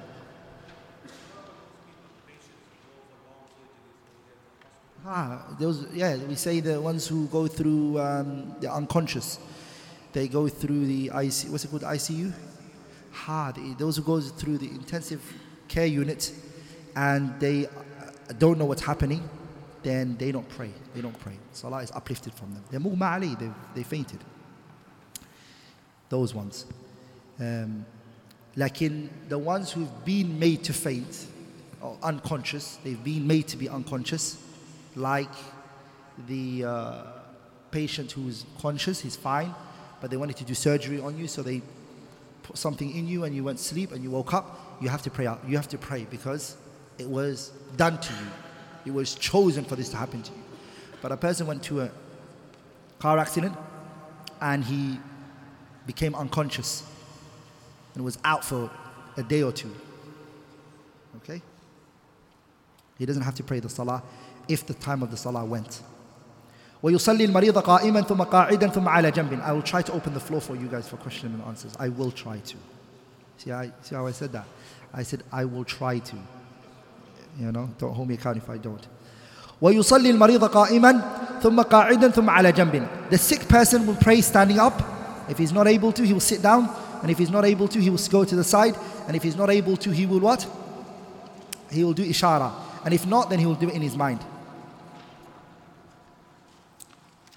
نعم باب صلاة التطوع. هي أربع قبل الظهر وأربع بعده وأربع قبل العصر وركعتان بعد المغرب وركعتان بعد العشاء وركعتان قبل الفجر. وصلاة الضحى وصلاة الليل واكثرها ثلاث عشرة ركعة ثلاثة ثلاثة ثلاث عشرة ركعة يوتر فيها في آخرها. وتحية المسجد والاستخارة وركعتان بين كل أذان وإقامة. The author rahimahullah now goes into Salatul Tatawwu'. Why is it called Salatul Tatawwu'? The Prophet called it Tatawwu'. Uh, I mean, it was called Tatawwu' because of the Bedouin man who said it, and the Prophet consented to that t- term. So the Prophet affirmed that. It's from the Sunnah of the Prophet. A Bedouin asked the Prophet ﷺ about the prayer, and the Prophet said to him, Khamsa salawatin fil yomi wal layla. And then the, the, man, the Bedouin man, he said to the Prophet, Hal? Is there any other prayer on me? The Prophet said, La illa an tatawwa'a. Some of the riwayat, the man said it and the Prophet, or this narration, it says that the Prophet said it. لا إلا أن تطوع. No, unless you do tatawwu'. So the Prophet called it what? Tatawwu'. Anything after the five daily prayers, brothers, is what? Tatawwu'. It's not wajib. Ah, it's not wajib. Now the author, rahimahullah, he goes into the, salah, the, the voluntary prayers. What are the, uh, the voluntary prayers? Salah nawafil, which are rawatib. Sunnah, which are after the obligatory prayer or before it. They follow the obligatory prayers. There's, there's sunnah that follow the obligatory prayer. And the author, rahimahullah, mentioned four before what? Dhuhr. And four after Dhuhr. And four before Asr. And two after Maghrib. And two after Isha. And two before Salat al-Fajr. So These are known as what? The rawatib. وصلاة الضحى صلاة ايش؟ So it's four after, before dhuhr and four after dhuhr. Four. Oh no no. How, how, how do you pray those four? You can pray all together, or you can separate if you want to. No, this is the problem. Many people don't know. There are four before the dhuhr and after it as well. Are we all together? Yeah? So, there's some narrations that mention 10, some mention 12. Hadith ibn Umar says 10 only. Like in the most numbered one is this one.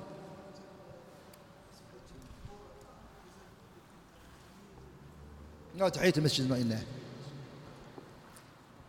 So there's two ways to pray. You can combine it all or you can separate it all. Okay?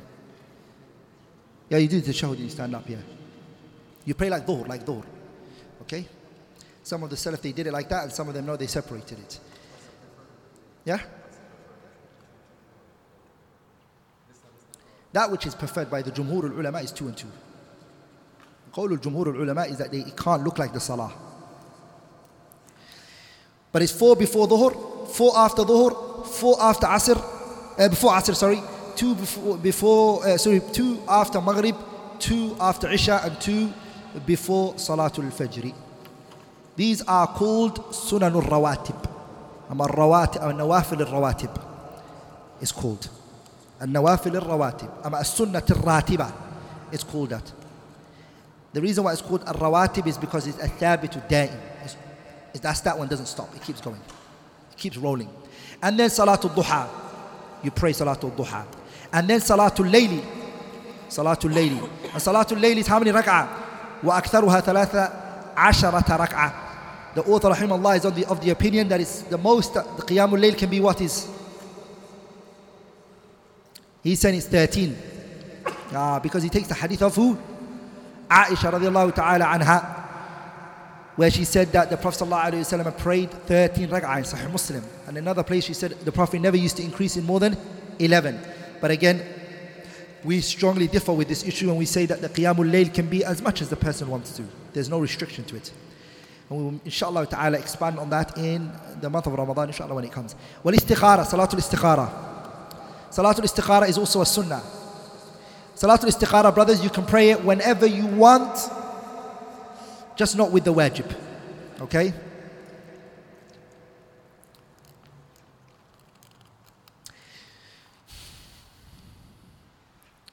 Meaning you can pray Salatul Istikhara and Tahiyatul Masjid together. But you cannot pray Salatul Istikhara with Fajr together, with one intention. You can't. Because the Prophet ﷺ prohibited that. Salawatullahi wa. So Istikhara has to always be separate from what? Any obligatory Salah. And Istikhara, brothers, is that Salah you pray when you want to get married. This is, this is the easiest, easiest way of explaining it to people. When you want to get married, okay? Because if I say istikhara is when you want to choose between two goods, people are like, the only time I prayed it was when I wanted to get married to my wife. I know. So you pray istikhara. You pray it, and in there you, you are consulting Allah Ta'ala whether this thing is good for you or not. And وَرَكْعَتَانِ بَيْنَ كُلِّ أَذَانٍ وَإِقَامَةٍ Between every adhan and iqamah, there's two rak'ah that you can pray. Between every adhan and iqamah, there's two rak'ah that you can pray. Because of the hadith of the Prophet, بَيْنَ كُلِّ أَذَانَيْنِ صَلَاتٌ بَيْنَ كُلِّ أَذَانَيْنِ صَلَاتٌ بَيْنَ كُلِّ أَذَانَيْنِ صَلَاتٌ And then the Prophet said, لمن شاء whoever wants to want whoever wants to pray it can pray it نعم باب الصلاة الجماعة هي من آكد السنن هي من آكد السنن وتنع- وتنعقد بإثنين وإذا أكثر وإذا أكثر وإذا كثر الجمع كان الثواب أكثر وتصح بعض وتصح بعض المفضول. والأولى أن يكون الإمام من الخيار ويوم وي- ويؤم الرجل بال- بالنساء لا العكس والمفترض بالمتنفل والعكس. وتجب المتابعة في غير مبطل في غير مبطل ولا يأم الرجل قوما هم له كارهون ويصلي بهم صلاة أخفهم ويقدم السلطان ورب المنزل والأقرأ ثم الأعلم ثم الأسن. وإذا اختلت, وإذا اختلت صلاة الإمام كان كان ذلك عليه لا على المؤتمين به. وموقف وموقفهم خلفه إلا الواحد فعن يمينه. وتقدم صوف وتقدم صفوف الرجال ثم ثم الصبيان ثم النساء والأحق بالصف الأول أولو, الأحلا أولو الأحلام والنهى وعلى الجماعة أن يسو أن يسووا صفوفهم ويس ويسد الخلل ويسد الخلل ويتم الصف الأول ثم الذي يليه ثم كذلك author rahimahullah here he goes into salatu uh, babu salatul jama'ah. Now we're going to go into salatul jama'ah. Salatul Jama'ah. What does Salatul Jama'ah mean? I mean, why did the author rahimahullah go into Salatul Jama'ah here? He's going into it because he wants to حكم صلاة الجماعة وأحكامها. What is the ruling of Salatul Jama'ah? What is its ruling? The author says here آكد السنن. The Jama'ah is, is one of the most emphasized sunnah. So he's of the opinion that the Salatul Jama'ah is not wajib, it's mustahab. Men don't have to go to the masjid. And this is his opinion.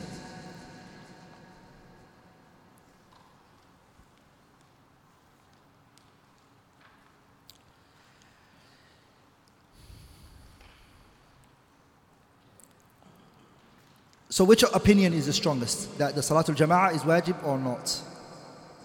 There are two opinions. And it's not fair to eliminate one opinion. There, are, uh, there is an opinion of some scholars that they hold that the Salatul Al Jama'ah is recommended. It's not obligatory on the men. And they don't have to go. It's not a must. And that opinion is marjuh, is very weak. Okay? Even though it's the view of the Jumhurul Ulama, the overwhelming majority.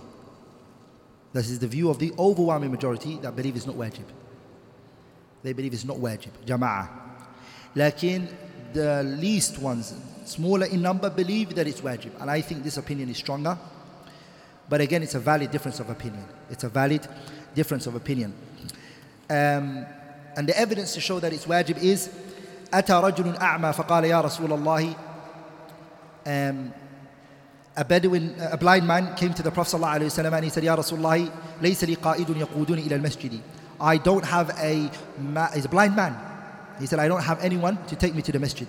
He asked the Prophet ﷺ, أن يرخص له فيصلي He said, O Messenger of Allah, make it easy for me to pray in my, in my house.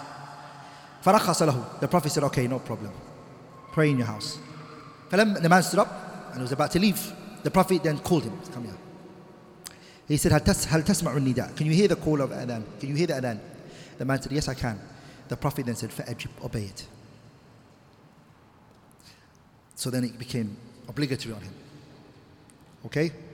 Also, the Prophet ﷺ said in another hadith um, that he wanted to ban a group of people who was not coming to the Jama'ah, the messenger, he wanted to go and burn them in their houses. And some of the riwayat, he mentioned that the reason why I never did it to them, I never burnt them, is because I was scared that their women and their children would burn with them. Okay? That far.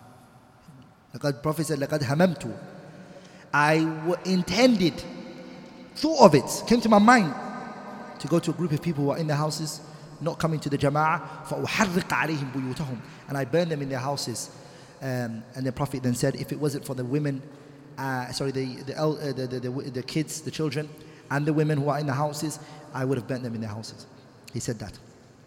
So this then again puts it in a very big place. The jama'ah is very big. It's not a very light issue. And to show you how powerful the jama'ah is, even in the battlefield, the Prophet said that the mu'mineen, I mean Allah Azza wa commanded the believers in the jihad. When everyone is fighting and you know the army, all of them are spread out. Jama'ah. You have to pray together. Again, في حال الخوف. So, what do you then think في حال الأمن? At a time of safety and your, your house. فمن باب أولى, you have to. So, Ibn al-Mundhir in his Kitab al-Awsat, he transmitted from the companions a large number of them who said that Salatul Jama'ah is wajib. ولذلك عبد الله بن مسعود رضي الله تعالى عنه he said as Imam Muslim narrated in his Sahih لقد رأيتنا وما يتخلف عنها إلا منافق معلوم النفاق that at our time the person we never saw in the Jama'ah was a man we considered him to be a clear-cut hypocrite ah.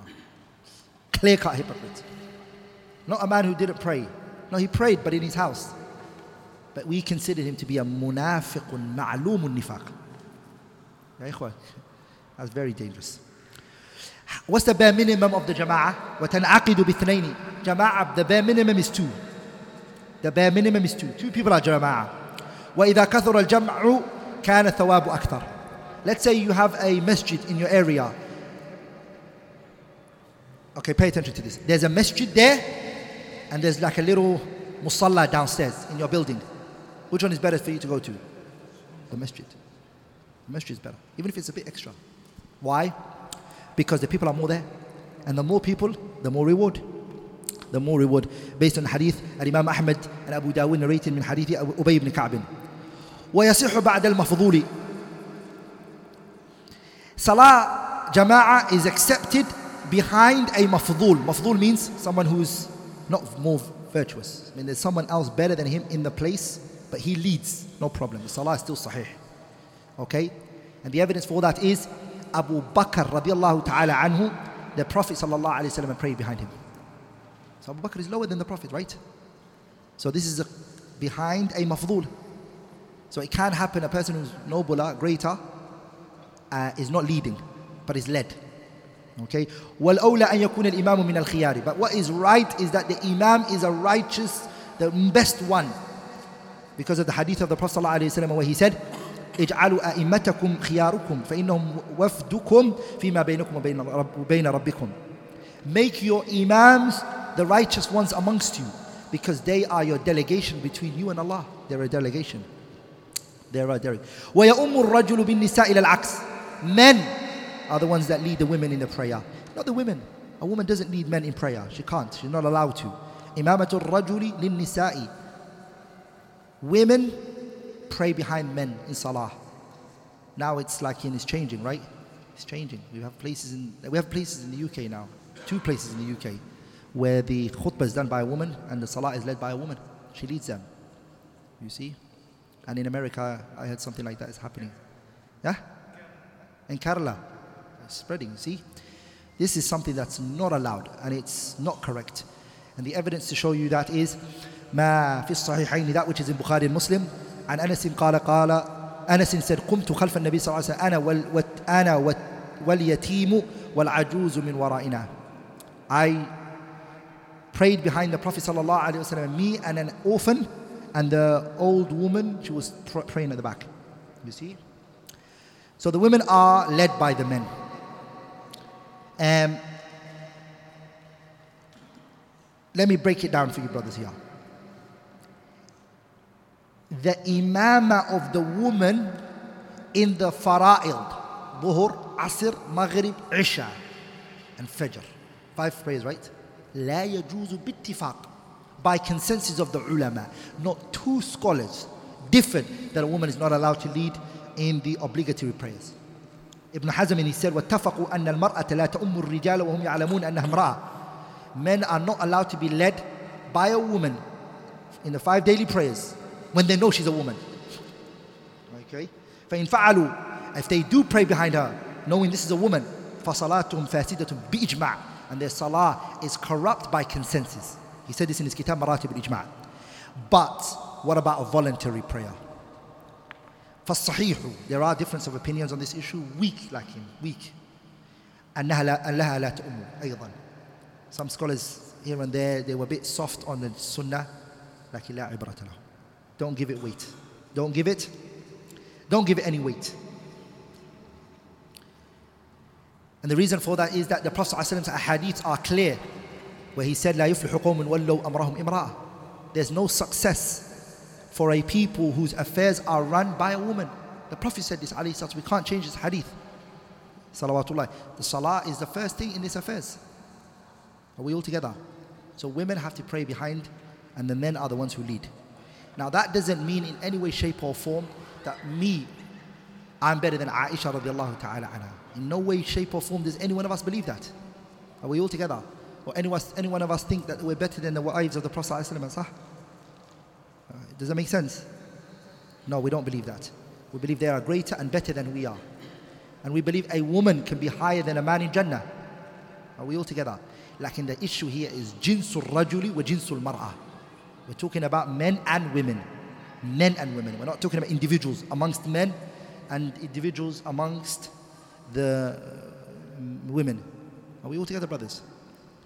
And this is what Islam commanded, and we shouldn't come 1,400 years later and then start to question all these evidences and these religious texts.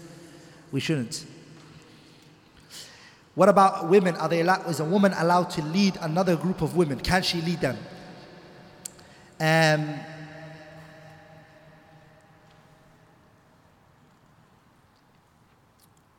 yes, a woman can lead another woman, and they can be imams for each other.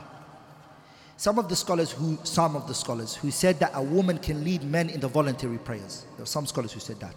I don't want to name it. Some of the scholars who said that. They used some evidences. They pushed some evidence. Voluntary. I don't, not wajibat. Not dhuhr, asr, maghrib, isha. Sunnah. In the house. Because the sunnah is done in the house, right? The woman's not coming out.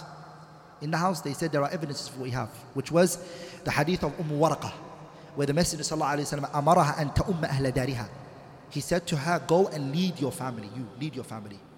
And in her, her family were her what? Well, there were some men. So they said, Look at this hadith is for us. Number one, the hadith is da'if. The hadith is what? Da'if. Ahmad ibn Hanbal narrated in his Musnad Abu Dawood. The hadith is da'if. Many scholars have weakened it, mainly because of two things. Al hadith is muddaribun wa bijahalati ahadu rawih And there's a narrator which in there is unknown. If you want to go in more details, go to the Kitab al-Badr al-Munir by Ibn Mulaqin.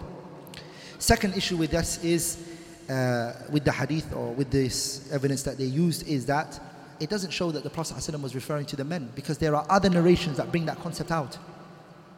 Are we all together, brothers? This evidence is, is general. We have a specific evidence, and if we have a specific evidence, وَالْخَاصُ مُقَدَّمٌ عَلَى الْعَامِ That the specific takes precedence over the what? the general. Okay? وَالْمُفْتَرِضُ بِالْمُتَنَفِّلِ وَالْعَكْسُ The author said, rahimahullah ta'ala, it's permissible for one who is um, praying salah, which is uh, wajib, can lead a person who's praying sunnah. And a person who's praying sunnah can lead another person who's praying wajib. For example, I've prayed Isha now. A brother comes in and he wants to pray Isha. I say, okay, let me lead you.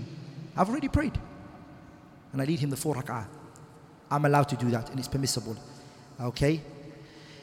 There's not, we, our intentions have, don't have to both be the same. Like, oh, you got wajib, I, oh, I'm not wajib, sorry, I can't lead you. No. This shows us another thing, which is the imam and you don't have to have the same intention. Okay? You both can be praying different salahs, you can still pray behind him. وتجب المتابعة في غير مبطل You also have to follow the imam as long as he doesn't do something which nullifies the prayer. Here there's a mas'ala that the scholars really went back and forth on, which is that the imam do you have to follow him? Yes, you have to. Because of the hadith of the Prophet, إِنَّمَا جُعِلَ الْإِمَامُ لِيُؤْتَمَّ بِهِ The Imam was being made to be followed. فَلَا تَخْتَلِفُوا عَلَيْهِ Don't go against the Imam. Question. The Imam is, we were commanded to follow the Imam. This Imam doesn't know he prayed four rak'ah and then he stood up for the fifth rak'ah. He thinks that he's prayed three and this is the fourth one. And he stood up and the people said to him, Subhanallah. And he goes, Subhanallah to you guys. You know, he believes he's right and they're all wrong. He believes he's right, they're wrong. In this situation, what, what do we do? And he's insisting to carry on the fifth rak'ah. What do we do here? Hmm? Do we follow him based on this hadith? إِنَّمَا جُعِلَ الْإِمَامُ لِيُؤْتَمَّ بِهِ That the imam was being made to be followed. فَلَا تَخْتَلِفُوا عَلَيْهِ Don't go against the imam. Or do we say, look, imam, لا طاعة لا طاعة لمخلوق في معصية الخالق. Huh? Both of the opinions are out there, but which one is stronger? Are you? We don't know. But who believes we don't follow him? Put your hand up. Okay. Who believes we follow him? Ah, okay. The ones who say they follow him, pause. The ones who said you don't follow him, what do you guys do? Look, between themselves, they're going to differ. Watch. Okay, put your hands up again.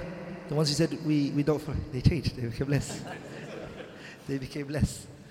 The ones who believe you don't follow the Imam. What, what do you guys do? Hey? Hey, you said it first, hey? You finish off the salah without him? You, you, you sit where you were in the tashahud and you wait for him over there. Hey, who believes something else? Who believes I finished the salah? You're going to wait for him? Who believes I'm just going to finish my salah? I'm not going to wait for him. If he's doing five rak'ah, I'm not going to pray. hey, Yahya, what do you do? Oh, you're followers, okay. Hey, what would you do?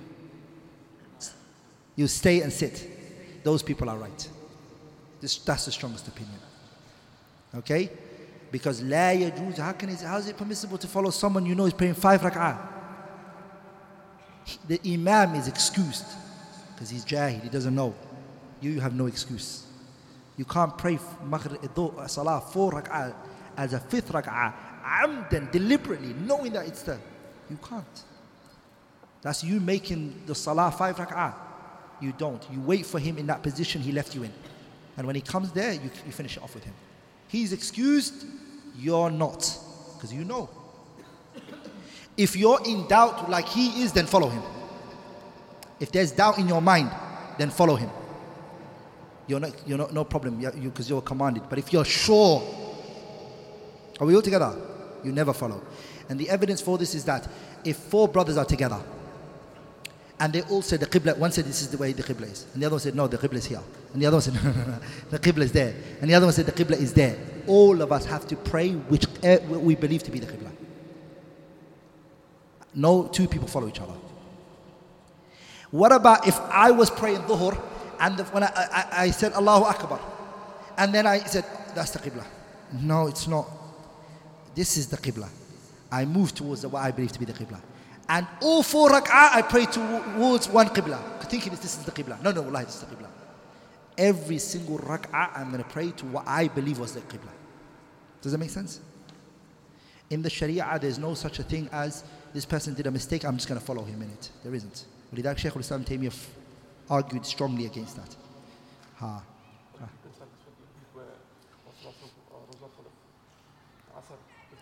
Yeah. So that's another argument that they bring, those who say, for example, Hadith Dhul Yadain, the Hadith, the Prophet shortened the prayer. Are we all together? The scholars that responded to that is because the Prophet's prayer for the Sahabas, it was as though the Salah was changed. They thought that the Hakam of the Salah was changing. So they, they had to follow the Prophet in everything, thinking. And remember when he shortened the prayer, Dhul Yadain said to the Prophet, أَقُصِرَتِ الصَّلَاةُ does, was the salah made shorter, our Messenger of Allah, that we don't have to pray four rak'ah anymore? Or did you do a mistake? They thought that there was coming revelation down that was changing the salah. You see, brothers, that's the answer Ibn Taymiyyah gave. Okay, I want to finish, inshallah ta'ala, this chapter at least. You're not allowed to lead a people and they don't want you. There are some people who force the people, I'm, inshallah, brothers, I'm going to lead you guys. No, we don't want you to lead us. No, I am. All of you be quiet. I'm going to lead you guys. There are some people who are like that. They force themselves on the people. And the people don't want you. They're struggling with your recitation. They don't want to hear your Quran. You're saying, brothers, I'll read a nice surah for you guys today. Don't read anything for us. Leave us alone. He still is persisting to lead the people. The Prophet ﷺ, he said, ثلاثة لا يقبل الله منهم صلاة. Three types of people, Allah will not accept their prayer. من تقدم قوما هم له كارهون. The one who goes forward and leads the people when they don't want you to lead them. ورجل أتى الصلاة دبارا ورجل اعتبد محررا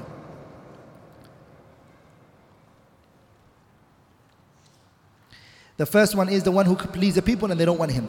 And the second one is the one who comes to the salah and it's already finished. And the third one is anyone who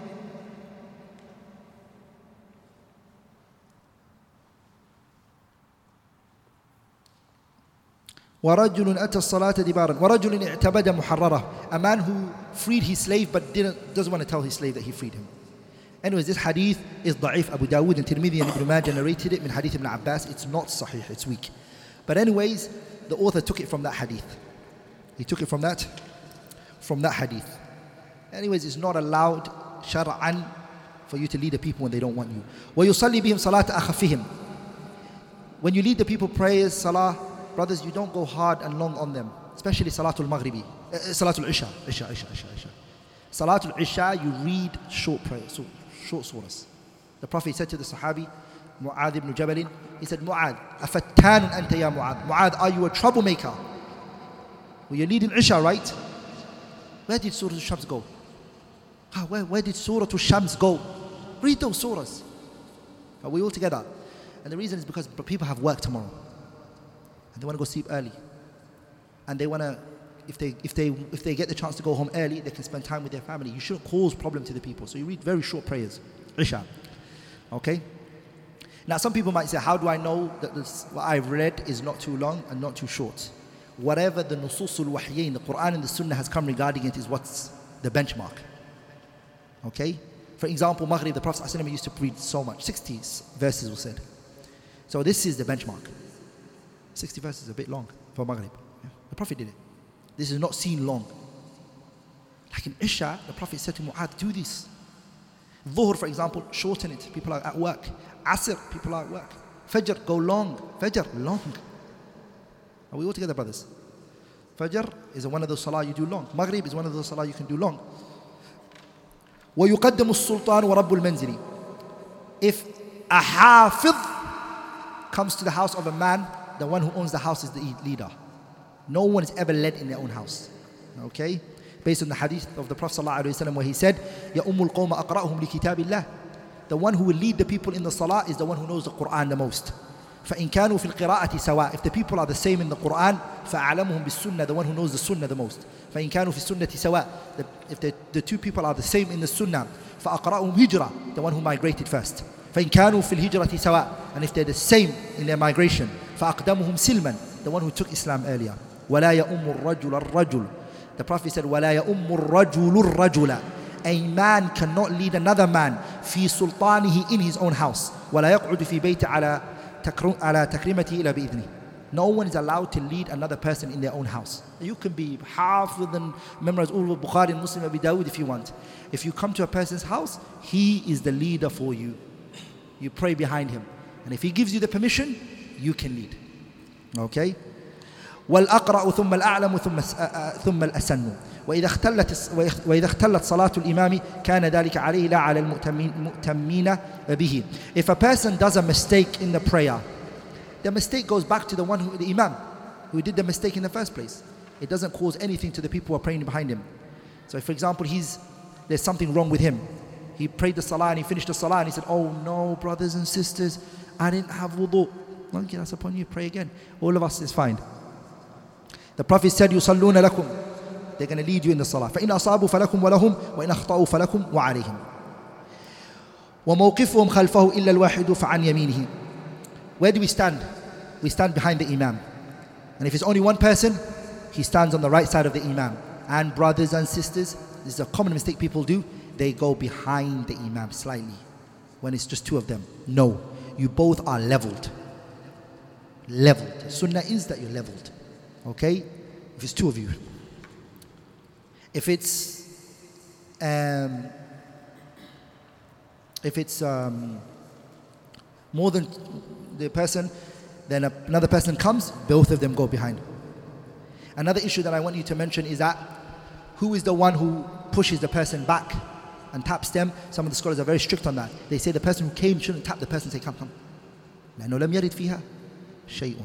Nothing has come regarding that. They said that the person who's the Imam, he's the one who pushes them back. Are you with me, brothers? In other words, when the Prophet ﷺ, the two companions, they stood one on his right and one on his left, he pushed them both to the side. He pushed them behind. So, some of the ai like Sheikh Albani rahimahullah and others, mentioned that if you come to the salah and there's a person on the imam's right, the person, other person stands on his left. Then it's the job of the imam to push them back. Are we all together? Like in, it's not something big. If the other person taps him, no problem. Okay? It's not a big issue. But this is the sunnah. Okay? This is better. وإمامة النساء وسط الصف. What about if a woman's leading women? She, it's the middle of the line. And this again, there's no hadith for this. It's just been authentically transmitted from Umm Salama and Aisha that they both did that. Like there's no hadith from the Prophet ﷺ. Okay? وتقدم صفوف الرجال ثم الصبيان ثم النساء. How is the lines? The lines, brothers, is that the men come first. Based on the hadith of the Prophet ﷺ, where he said, لِيَلِنِي مِنْكُمُ الْأَحْلَامُ وَالنُّهَى The people who are behind the Imam are those who can read the Quran and who are huffaz, brothers. Like in a person, when the Imam drops and he doesn't know where to carry on, he's like, huh? Huh? Me? In the Salah. Or he doesn't even, even know how to read the Salah. or if he takes over, he's going to say, well, Allah, he can't read Fatiha properly. That type of person shouldn't stand right behind the Imam. This is a, this is a, it's a red zone. Go to the corners. Go to the corners. This area is for the people when the Imam falls, he drops, he does a mistake in the Quran, you correct him. Are we all together, brothers? And it's not fit for the people who are over there to have to scream at the Imam and say, because they, they, like yesterday, the Imam did a mistake when he was reading Salah. And so many, I, I, how am I going to shout from? I'm going to shout from there, or the other person's going to shout from there. The Imam's going to get confused. How's he going to hear me? So all the people in the front row, what are they doing? Their job is to say, you got it wrong. They have to correct them. Are we all together? So that line. The children, if they're going to run around and play, they're going to destroy the line. They should not be brought to the front row for sure. And even if they're brought to the saf, Sheikh Ibn Baz gave the fatwa that they should go to the sides, the two sides. If you want to teach them to come to the front row, take them to the corner where the wall is there with them, or one or two people's behind them, on the side, on the corner. Never bring your children to the, to the front like that. Okay? The women are always at the back. And the sunnah of Islam was that the women and the men could pray in one place, that the women, there's no curtain. Islamically, there shouldn't have been curtains or buildings or other places. The women are right at the back and the men are in front. Yes. Are we all together, brothers? there was a Sahabi, a noble companion, that some of the riwayat mentioned he loved to pray at the back. He loved the last line. Sahabiyun Jalil. And what he used to do was whenever he did sujood, he would look after look under his armpits. Because that was the line of the who? It was the women. He used to, he used to do sujood, radiallahu ta'ala anhu, and he would look back.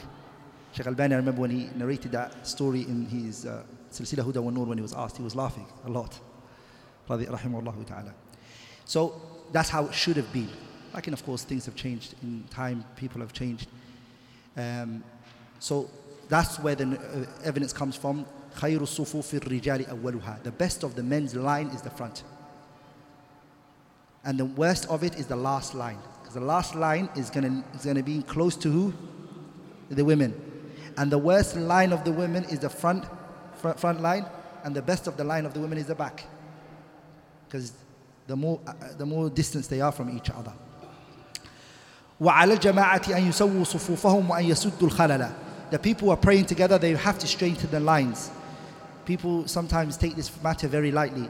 The Prophet ﷺ said, سَوُّوا صُفُوفَكُمْ فَإِنَّ تَسْوِيَةُ الصَّفِّ مِنْ تَمَامِ الصَّلَاةِ In another hadith, the Prophet ﷺ, he said, لَتُسَوُّنَّ صُفُوفَكُمْ أَوْ لِيُخَالِفَنَّ اللَّهُ بَيْنَ وُجُوهِكُمْ You will straighten the lines and straighten the lines and straighten the lines, or Allah will bring enmity between you guys.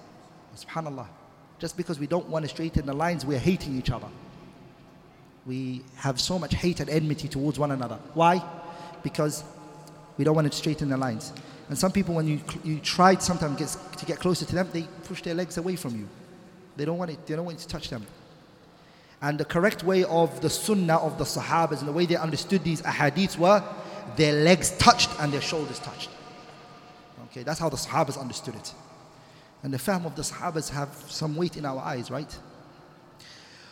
وَيُتِمُّ الصَّفَّ الْأَوَّلَ ثُمَّ الَّذِي يَلِيهِ ثُمَّ كَذَلِكَ When you come to the salah, brothers, always, especially these big masajids here, it's always not recognized, but there is always space available on the sides. And some people just make another line, and then people, they actually forget that, brother, there's space there. So when you come, always just make it your responsibility to check the front row if there's any space left.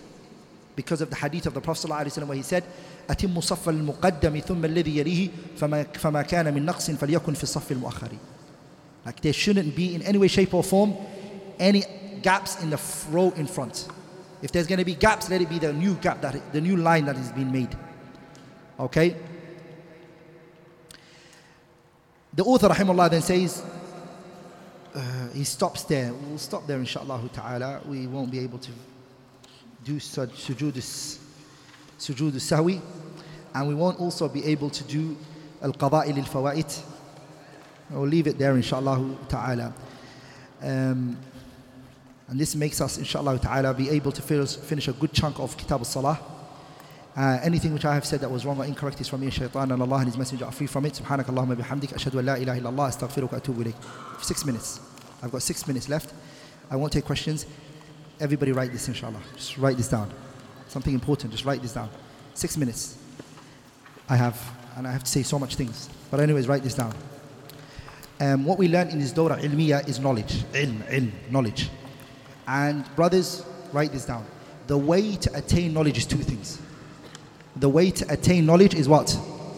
It's two things. There's two ways to attain knowledge. حفظ memorization.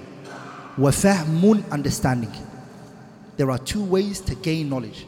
حفظ وفهم. Memorizing and huh? and understanding. What I'm now going to do inshallah ta'ala is I'm going to mention all of the Islamic sciences. If you've got a phone, record it. Uh, before I wanted to give you time to write it down. If not, just record it and they can you can inshallah ta'ala listen to your recording. Inshallah this video will be spread out for everyone to see inshallah ta'ala. I'm going to mention all of the sciences and I'm going to go through all of the books for each science. What you need to understand from each science and what you need to memorize, okay? I'm going to now start. So I'm going to say this book you need to memorize, and the rest you have to understand. Am I making sense, brothers and sisters? I hope this, inshallah ta'ala, is understood. I repeat again, if you want to learn knowledge, there are two things that is needed from you. What are they? Hifdun wa fahmun. Memorization and what? Understanding. Let's start with the, one of the most important sciences, and that is Arabic language. Arabic language, you start with al-ajrumiyah Ama Al-Ajurramiyah. That's the first book a person studies. I don't personally encourage a person to memorize it. I just say study it and understand it properly. The second book I say after that in Arabic grammar, Arabic grammar, is Mutammimatul Ajrumiyah. Mutammimatul Ajrumiyah.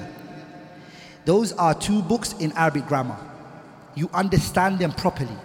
Then I say to the person, stop, then go to another science called Sarf, morphology. The book I tell them to study in morphology is Lamiyatul Af'al by Ibn Malik. Lamiyatul Af'al. I, tell, I say to the person, study that book, understand it properly. Then I tell them to go back to grammar again. And the kitab I tell them to do in grammar is Qatrun Nada wa Ballu Sada by Ibn Hisham al Ansari. The reason why I told them to go to Sarf, then back to grammar again, is because in the kitab Qatrun Nada wa Ballu Sada, there are Masail Nahwiyya and Sarfiyya in there. There are Sarf and Nahw in there.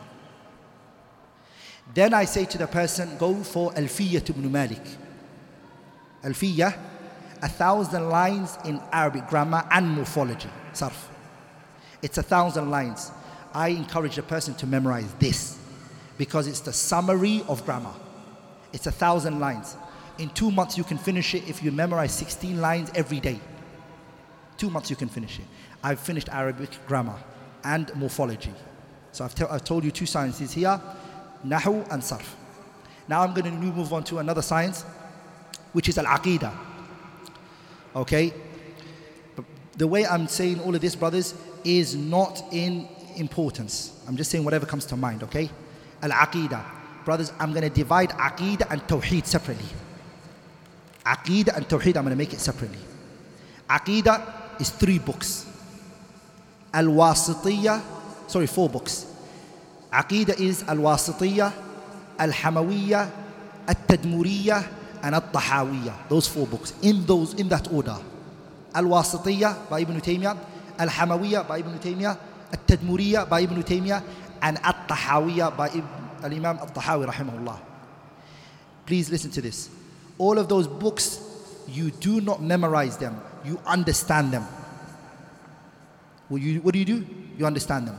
And then I encourage one book that you memorize from all of this is سلم الوصول إلى علم الأصول by Hafiz al-Hakami rahimahullah in Aqidah. It's about 200 something lines. The kitab عقيدة الطحاوية you take the sharah written by Ibn Abi al-Izz al-Hanafi and you make that sharah the explanation you go to in any issues related to Aqidah. That's Aqidah finished, inshallah ta'ala. Now I'm going to go to Tawheed, Tawheed, Tawheed. Tawheed, you do in this order. Don't change it. Don't alter it. ثلاثة الأصول by Shaykh al-Islam Muhammad Abdul Wahab. Then you do القواعد الأربع. And then you do كشف الشبهات. And then you do كتاب التوحيد. As you can see in my the four books I mentioned, نواقض الإسلام is not in there. And قواعد الأربعة doesn't go before ثلاثة الأصول. These are the four best. ثلاثة الأصول القواعد الأربع كشف الشبهات and كتاب التوحيد Kitab al-Tawheed, you read, number, f- number first one, sharh you read for Kitab al-Tawheed when you're studying it is Al-Qawl al-Mufid by Sheikh ibn Uthaymeen. Once you finish it, it will open your mind. Then you take the Fath al-Majid by Abdul Rahman ibn Hassan ibn Muhammad ibn Abdul Wahab sharh and you do i'tikaf on that one. You, f- your whole life you spend on that one. Fath al-Majid, which is a sharh of Kitab al-Tawheed. If you brothers take Fath al-Majid and the sharh of Ibn Abil al-Izz al-Hanafi for Aqid Tahawiyah, both of those, your Tawheed and your Aqidah is solid. Now I'm going to move on to the next science. Next science. Ilm al-Fara'id, inheritance.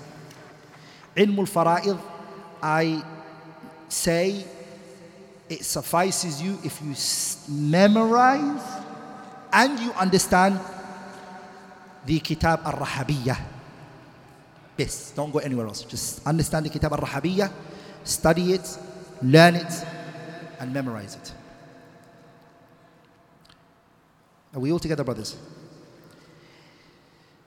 Now we move on to the next science, which is um, Sirah of the Prophet sallallahu alaihi wasallam.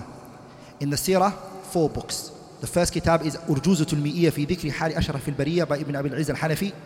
The second kitab is um, روضة الأنوار في سيرة النبي المختار by Sheikh Safi al-Rahman al-Warakafuri summarized the third book is Al-Fusul fi Sirat al-Rasul by Ibn Kathir rahimahullah ta'ala and the last one which you memorize is the Alfiya by Al-Iraqi Al-Iraqi has an Alfiya in the Sirah of the Prophet a thousand lines in the Prophet's life you memorize that I finished the Sirah now I'm now going to move on to which other subject?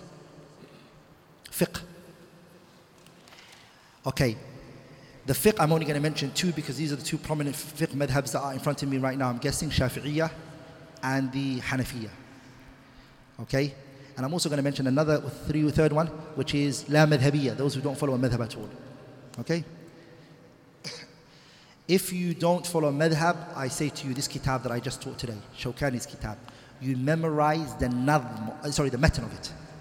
The kitab, if you don't follow any madhab, Muhammad Ali Shawkani's kitab, Ad-Durar al-Bahiyya, you memorize it, this whole book. You memorize it all. Okay, brothers, pay attention to this. Fiqh, you memorize, you don't follow madhab. Shawkani's Durar al-Bahiyya, memorize it all. Are we all together? The whole matan, you memorize it. If, and you study that one and you memorize that one, best, khalas, leave it there. If you are a, a Shafi'i, you do Matn Abi. If you're a Shafi'i, you do Matn Abi. If you finish Matn Abi you go for Yaqutun Nafis. Once you've done that, you do Az-Zubad ibn al-Raslan. Once you do that, you Umdatul Salik or Uddatul Nasik by Ibn Naqib al-Misri. Once you do that, you go to Minhaj by Imam al-Nawawi. You memorize the Minhaj by Imam al-Nawawi rahimahullah ta'ala. Khalas. I'm going to go a bit fast, okay? If you are a Hanbali, let's even give the Hanabila some credit. If you follow Hanbali madhab, I will say start with the kitab Akhsar al-Muqtasarat. Once you do the Akhsar al-Muqtasarat, go for the Umdah. Once you do the Umdah, then don't waste too much time. Go for the Zad al-Mustaqni'. Memorize the Zad properly. Memorize the matan of the Zad. Good. If you're a Hanafi, two kitabs I'll just encourage you to do it. Time is not on your side to memorize everything and study all of this knowledge. Go for the Mukhtasar al-Quduri as a starter book. And then second one is do the Hidayah by Al-Marghinani. Those two are good for you as a Hanafi. You memorize the Hidayah by Al-Marghinani as a Hanafi. We finished those. Let's go to now the uh, fiqh we finished. Let's go to hadith. Hadith you memorize أربعون النووية by uh, Imam al-Nawawi رحمه الله تعالى with the زيادات الرجبية 50 50 you memorize it you then memorize after that um, عمدة الأحكام you memorize عمدة الأحكام then you memorize رياض الصالحين then you go back to بلوغ المرام and then you go for اللؤلؤ والمرجان فيما اتفق عليه الشيخان the hadiths you memorize them all you don't miss any of those books So you memorize أربعون النووية مع زيادات الرجبية. You memorize عمدة الأحكام. You memorize رياض الصالحين. You memorize بلوغ المرام and you memorize اللؤلؤ والمرجان. If you memorize بلوغ المرام and the زاد المستقنع or you memorize بلوغ المرام and you memorize the الدرر البهية or you memorize بلوغ المرام and منهاج by الإمام النووي or you memorize بلوغ المرام and the hidayah of al-Marghinani whichever book and text you memorize and Bulugh al-Maram you are fiqh of that madhab. You have the dalil in Bulugh al-Maram and you have the matan of the fiqh either Durr al-Bahiyya or um, the Minhaj by Imam al-Nawawi or the Hidayah by al-Marghinani or the uh, Zad al-Mustaqni' Riyadh al-Salihin you will never ever need to prepare a lecture or a khutbah al-Jum'ah all of the fada'il al-a'mal, heart softening that the Prophet ever said is all in Riyadh al-Salihin. I promise you for the last 10, 15, 20 years khutbah that you heard, that hadiths were taken from Riyadh al-Salihin. Very powerful book. Are we all together, brothers? yeah, I've said hadith. Mustalah al-hadith. Mustalah al-hadith, you do al-bayquniya. Bayquniya is an appetizer. It's just an introduction. Halas, it's nothing big. You go for نخبة الفكر في مصطلح أهل الأثر by Ibn Hajar. Then you go for the اختصار علوم الحديث by Ibn Kathir رحمه الله تعالى. اختصار علوم الحديث. Once you do the اختصار علوم الحديث, you don't waste much time. You go for ألفية العراقي and then once you go for the ألفية العراقي, you depend fully on the فتح المغيث by شمس الدين السخاوي رحمه الله on ألفية العراقي.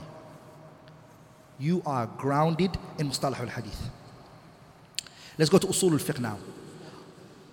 No, you don't memorize them all. You only memorize alfiyat al iraqi. Now we're going to go to usul al fiqh. Usul al fiqh, you do al waraqat by Abi Ma'ali al Juwaini. Second kitab you do is you do the Ma'aqid al Fusul. The third kitab that you do is روضة wa وجنة المناظر al-Munadir. Wa Jannat al-Munadir. The fourth book you do after that is مراقي السعود لمبتغي الرقي والسعود by Abdullah ibn Hajj al-Shanqiti rahimahullah. Are we all together brothers? You do that and you memorize that one. It's a thousand lines. 16 per day, two months you finish it. What subject is left now? Balagha. Balagha, Arabic rhetoric, two books. You go for the kitab الجوهر المكنون بعبد عبد الرحمن الأخضري الأخضري جوهر المكنون and last but not least a thousand lines which is العقود الجمان by جلال الدين السيوطي thousand lines you memorize that one hey, what else yeah أدب أدب اللغة أما أدب manners etiquettes two books I encourage you for uh, three books I encourage you for أدب The first kitab is Hilyatul Awliya, and uh, Hilyatul Talib al-Ilm by Bakr Abu You finish that one? You go for the kitab um, Mandumat Abu Ishaq al-Ilbiri. Have you finished that one? You go for the kitab Mandumatul Adab ibn Abdul Qawi al-Mardawi. And you memorize that one. It's 200 something lines. Mandumatul Adab by Ibn Abdul Qawi al-Mardawi. Manners and etiquettes. Now let's go for Arabic literature. Arabic literature. What do you do in Arabic literature? I will encourage you to do four books. The first book that you do in Arabic literature is Banat Su'ad. Banat Su'ad fi qalbi Yawma matbulun mutayyimun ithraha lam yufta maqbulun. You memorize that one. The second book that you do in Arabic literature is Lamiyatul Arab by Shanfara. Aqimu bani sudura matiyukum fa ila qawmi siwakum lamyalu. You memorize that one. The third book that you do in Arabic literature is uh, Hariri. And you memorize that one if you can, if you can. It's too hard but if you can Last but not least Arabic literature, you go for Mu'allaqat al-Ashara, the 10 Arab pre-Islamic poets, Imru Qais, Zuhair ibn Abi Shul- Sulma, Antar ibn Shaddad, all of them. 10. If you can memorize it, فَنِعِمْ مَاهِ What a great thing you've achieved. هيا Arabic literature, I said it. What else? Tafsir. Jazakallah khairan. Usul tafsir. You go for the two books I will encourage you to do in Usul tafsir. Okay, two books. The first book I will encourage you to do in no, one book in Usul al-Tafsir. And that is Muqaddimat Usul al-Tafsir by Shaykh al-Islam ibn Taymiyyah. Again, you study it. You don't memorize it. Just study it. Then the next book I say, which is Ulum al-Quran, is two books. The first one is the Kitab uh, Al-Nuqaya by Jalaluddin al-Suyuti, and then his Itqan. Are we all together? His kitab called Nuqaya, and then you go for his kitab which is Al-Itqan. What book do you memorize in Ulum al-Quran? The book that you memorize in Ulum al-Quran is the Mandumat al-Zamzami. Zamzami is Nadm of the Nuqaya. You memorize that one. Ah, you? Whatever. Tafsir al-Quran. Tafsir al-Quran is, is big. Like in the kitab I encourage you to study first is Tafsir Ahmad Nasir Sa'di. Once you do Tafsir Ahmad Nasir Sa'di, you go for the next kitab in Tafsir, which is uh, Tafsir al-Jalalain by Jalaluddin al-Suyuti and Jalaluddin al-Mahalli. The third kitab I encourage you to look at after that is Ma'alim al-Tanzil by Baghawi. The third kitab after that is Tafsir ibn Kathir. And the fifth book I then encourage you to look at is Tafsir ibn, Kath, ibn Jarir al-Tabari. Five Tafsir books in that order. Tajweed. Tajweed you do Tuhfatul Atfal. then you do منظ- منظو- منظومة الجزرية منظومة الجزرية those two تحفة الأطفال and منظومة الجزرية هيا قواعد الفقهية you do عبد الرحمن ناصر السعدي you do عبد الرحمن ناصر السعدي's قواعد الفقهية the second kitab that you do is the منظومة of uh, العلامة محمد الأمين ش- محمد بن صالح العثيمين that's two the third one which is the last one which is you, the one you memorize الفرائد البهية which is the نظم of الأشباه والنظائر by السيوطي الأهدل made Al-Fara'id al-Bahiyya. You memorize that one. It's in Qawa'id al-Fiqhiyya. Tariq, Islamic history. If you want to read Tariq al-Islamiyya, I encourage you to read two books in Tariq. Al-Bidayah wal-Nihaya and you read the Tariq by Ibn, Ibn, uh, Ibn Jarir al-Tabari. Mutala'atan. Tariq, you just do مطالعة of it. You read it. Only Tariq can be read by someone whose Arabic is good, who studied all these sciences, can now go to this and enjoy it. the same with tafsir you cannot go to tafsir if you haven't studied all of that which I mentioned eh? القراءات I only encourage one book حرز الأماني ووجه التهاني في القراءات السبع so, sorry two books حرز الأماني is by uh, العلامة uh, أبو القاسم uh, الشاطبي رحمه الله It's seven قراءات and then you do the Durra by Ibn, uh, Ibn al-Jazari رحمه الله where he finished off it which he added the next three so he made it ten those two you memorize it you memorize both of them yeah Dua and Adhkar, I encourage two books. Two books in Dua. The first kitab is the Kitab Hisn al-Muslim by Sa'id ibn Wahf al-Qahtani, Fortress of the Muslim. Second book I encourage is the Kitab al-Adhkar by Sh- Shaykh al-Islam ibn Taymiyyah. Those two I encourage. And as a side one that you should read and go over it many times is Al-Wabil al-Sayyib by Ibn al-Qayyim. The Kitab al-Adhkar by Ibn Taymiyyah, I will encourage you to buy um, the author of the Kitab Umdat al-Qari. Badruddin al-Aini has a sharh on the Kitab al-Adhkar by Imam uh, Shaykh al-Islam Ibn Taymiyyah. Read that one, it's very beneficial. Ilm, al-Ilal, the hidden defects in hadith, I will encourage you to do two books. There's a kitab written by a man who's mu'asir, he wrote it today, right now. It's called Al-Ilal wa Qara'in al-Tarjih. Okay? Az-Zurqani, his name is called, I think. And the next book is Sharh Ilal al-Tirmidhi by Ibn Rajab al-Hanbali. Those two is enough. And if you then want to go more into it, then go to Al-Ilal al-Warida by, by Ad-Daraqutni rahimahullah. The Tarajim Sir Alam Nubala. Definitely. Read Sir Alam Nubala at least once in your life. Ilm al-Rijal depends, but I first start with Sahihain, Bukhari and Muslim, and Kutub al-Sitta in general. Go for the Tahdib by Tahdib al-Kamal by Abu al-Hajjaj al-Mizzi rahimahullah ta'ala. تزكيته تبني تزكية النفس all of the books of Ibn al-Qayyim al-Jawzi buy them الداء والدواء مدارج السالكين uh, name them all رسالة ابن القيم إلى بعض إخوانه uh, whatever books Ibn al-Qayyim wrote buy them مملوء عدة الصابرين ودخيرة الشاكرين and Ibn Rajab's works your heart will be filled with that uh, yeah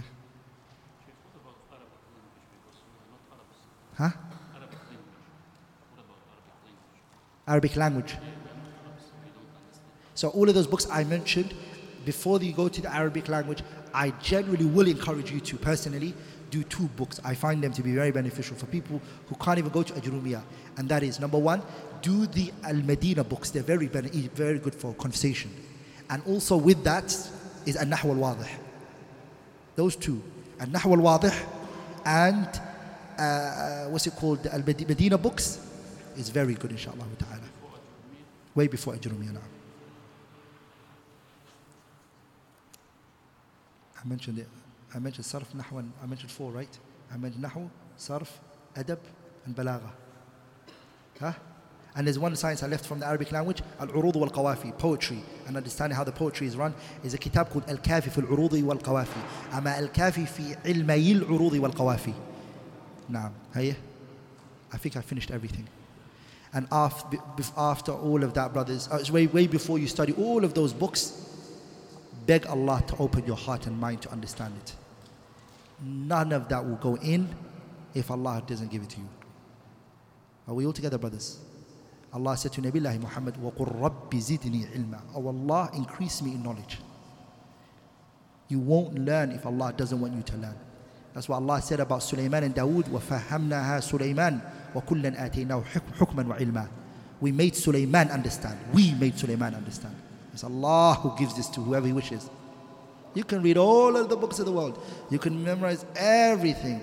If Allah wants you not to understand, you cannot understand it. So you submit yourself to Allah and you humiliate yourself to Him and you beg Him.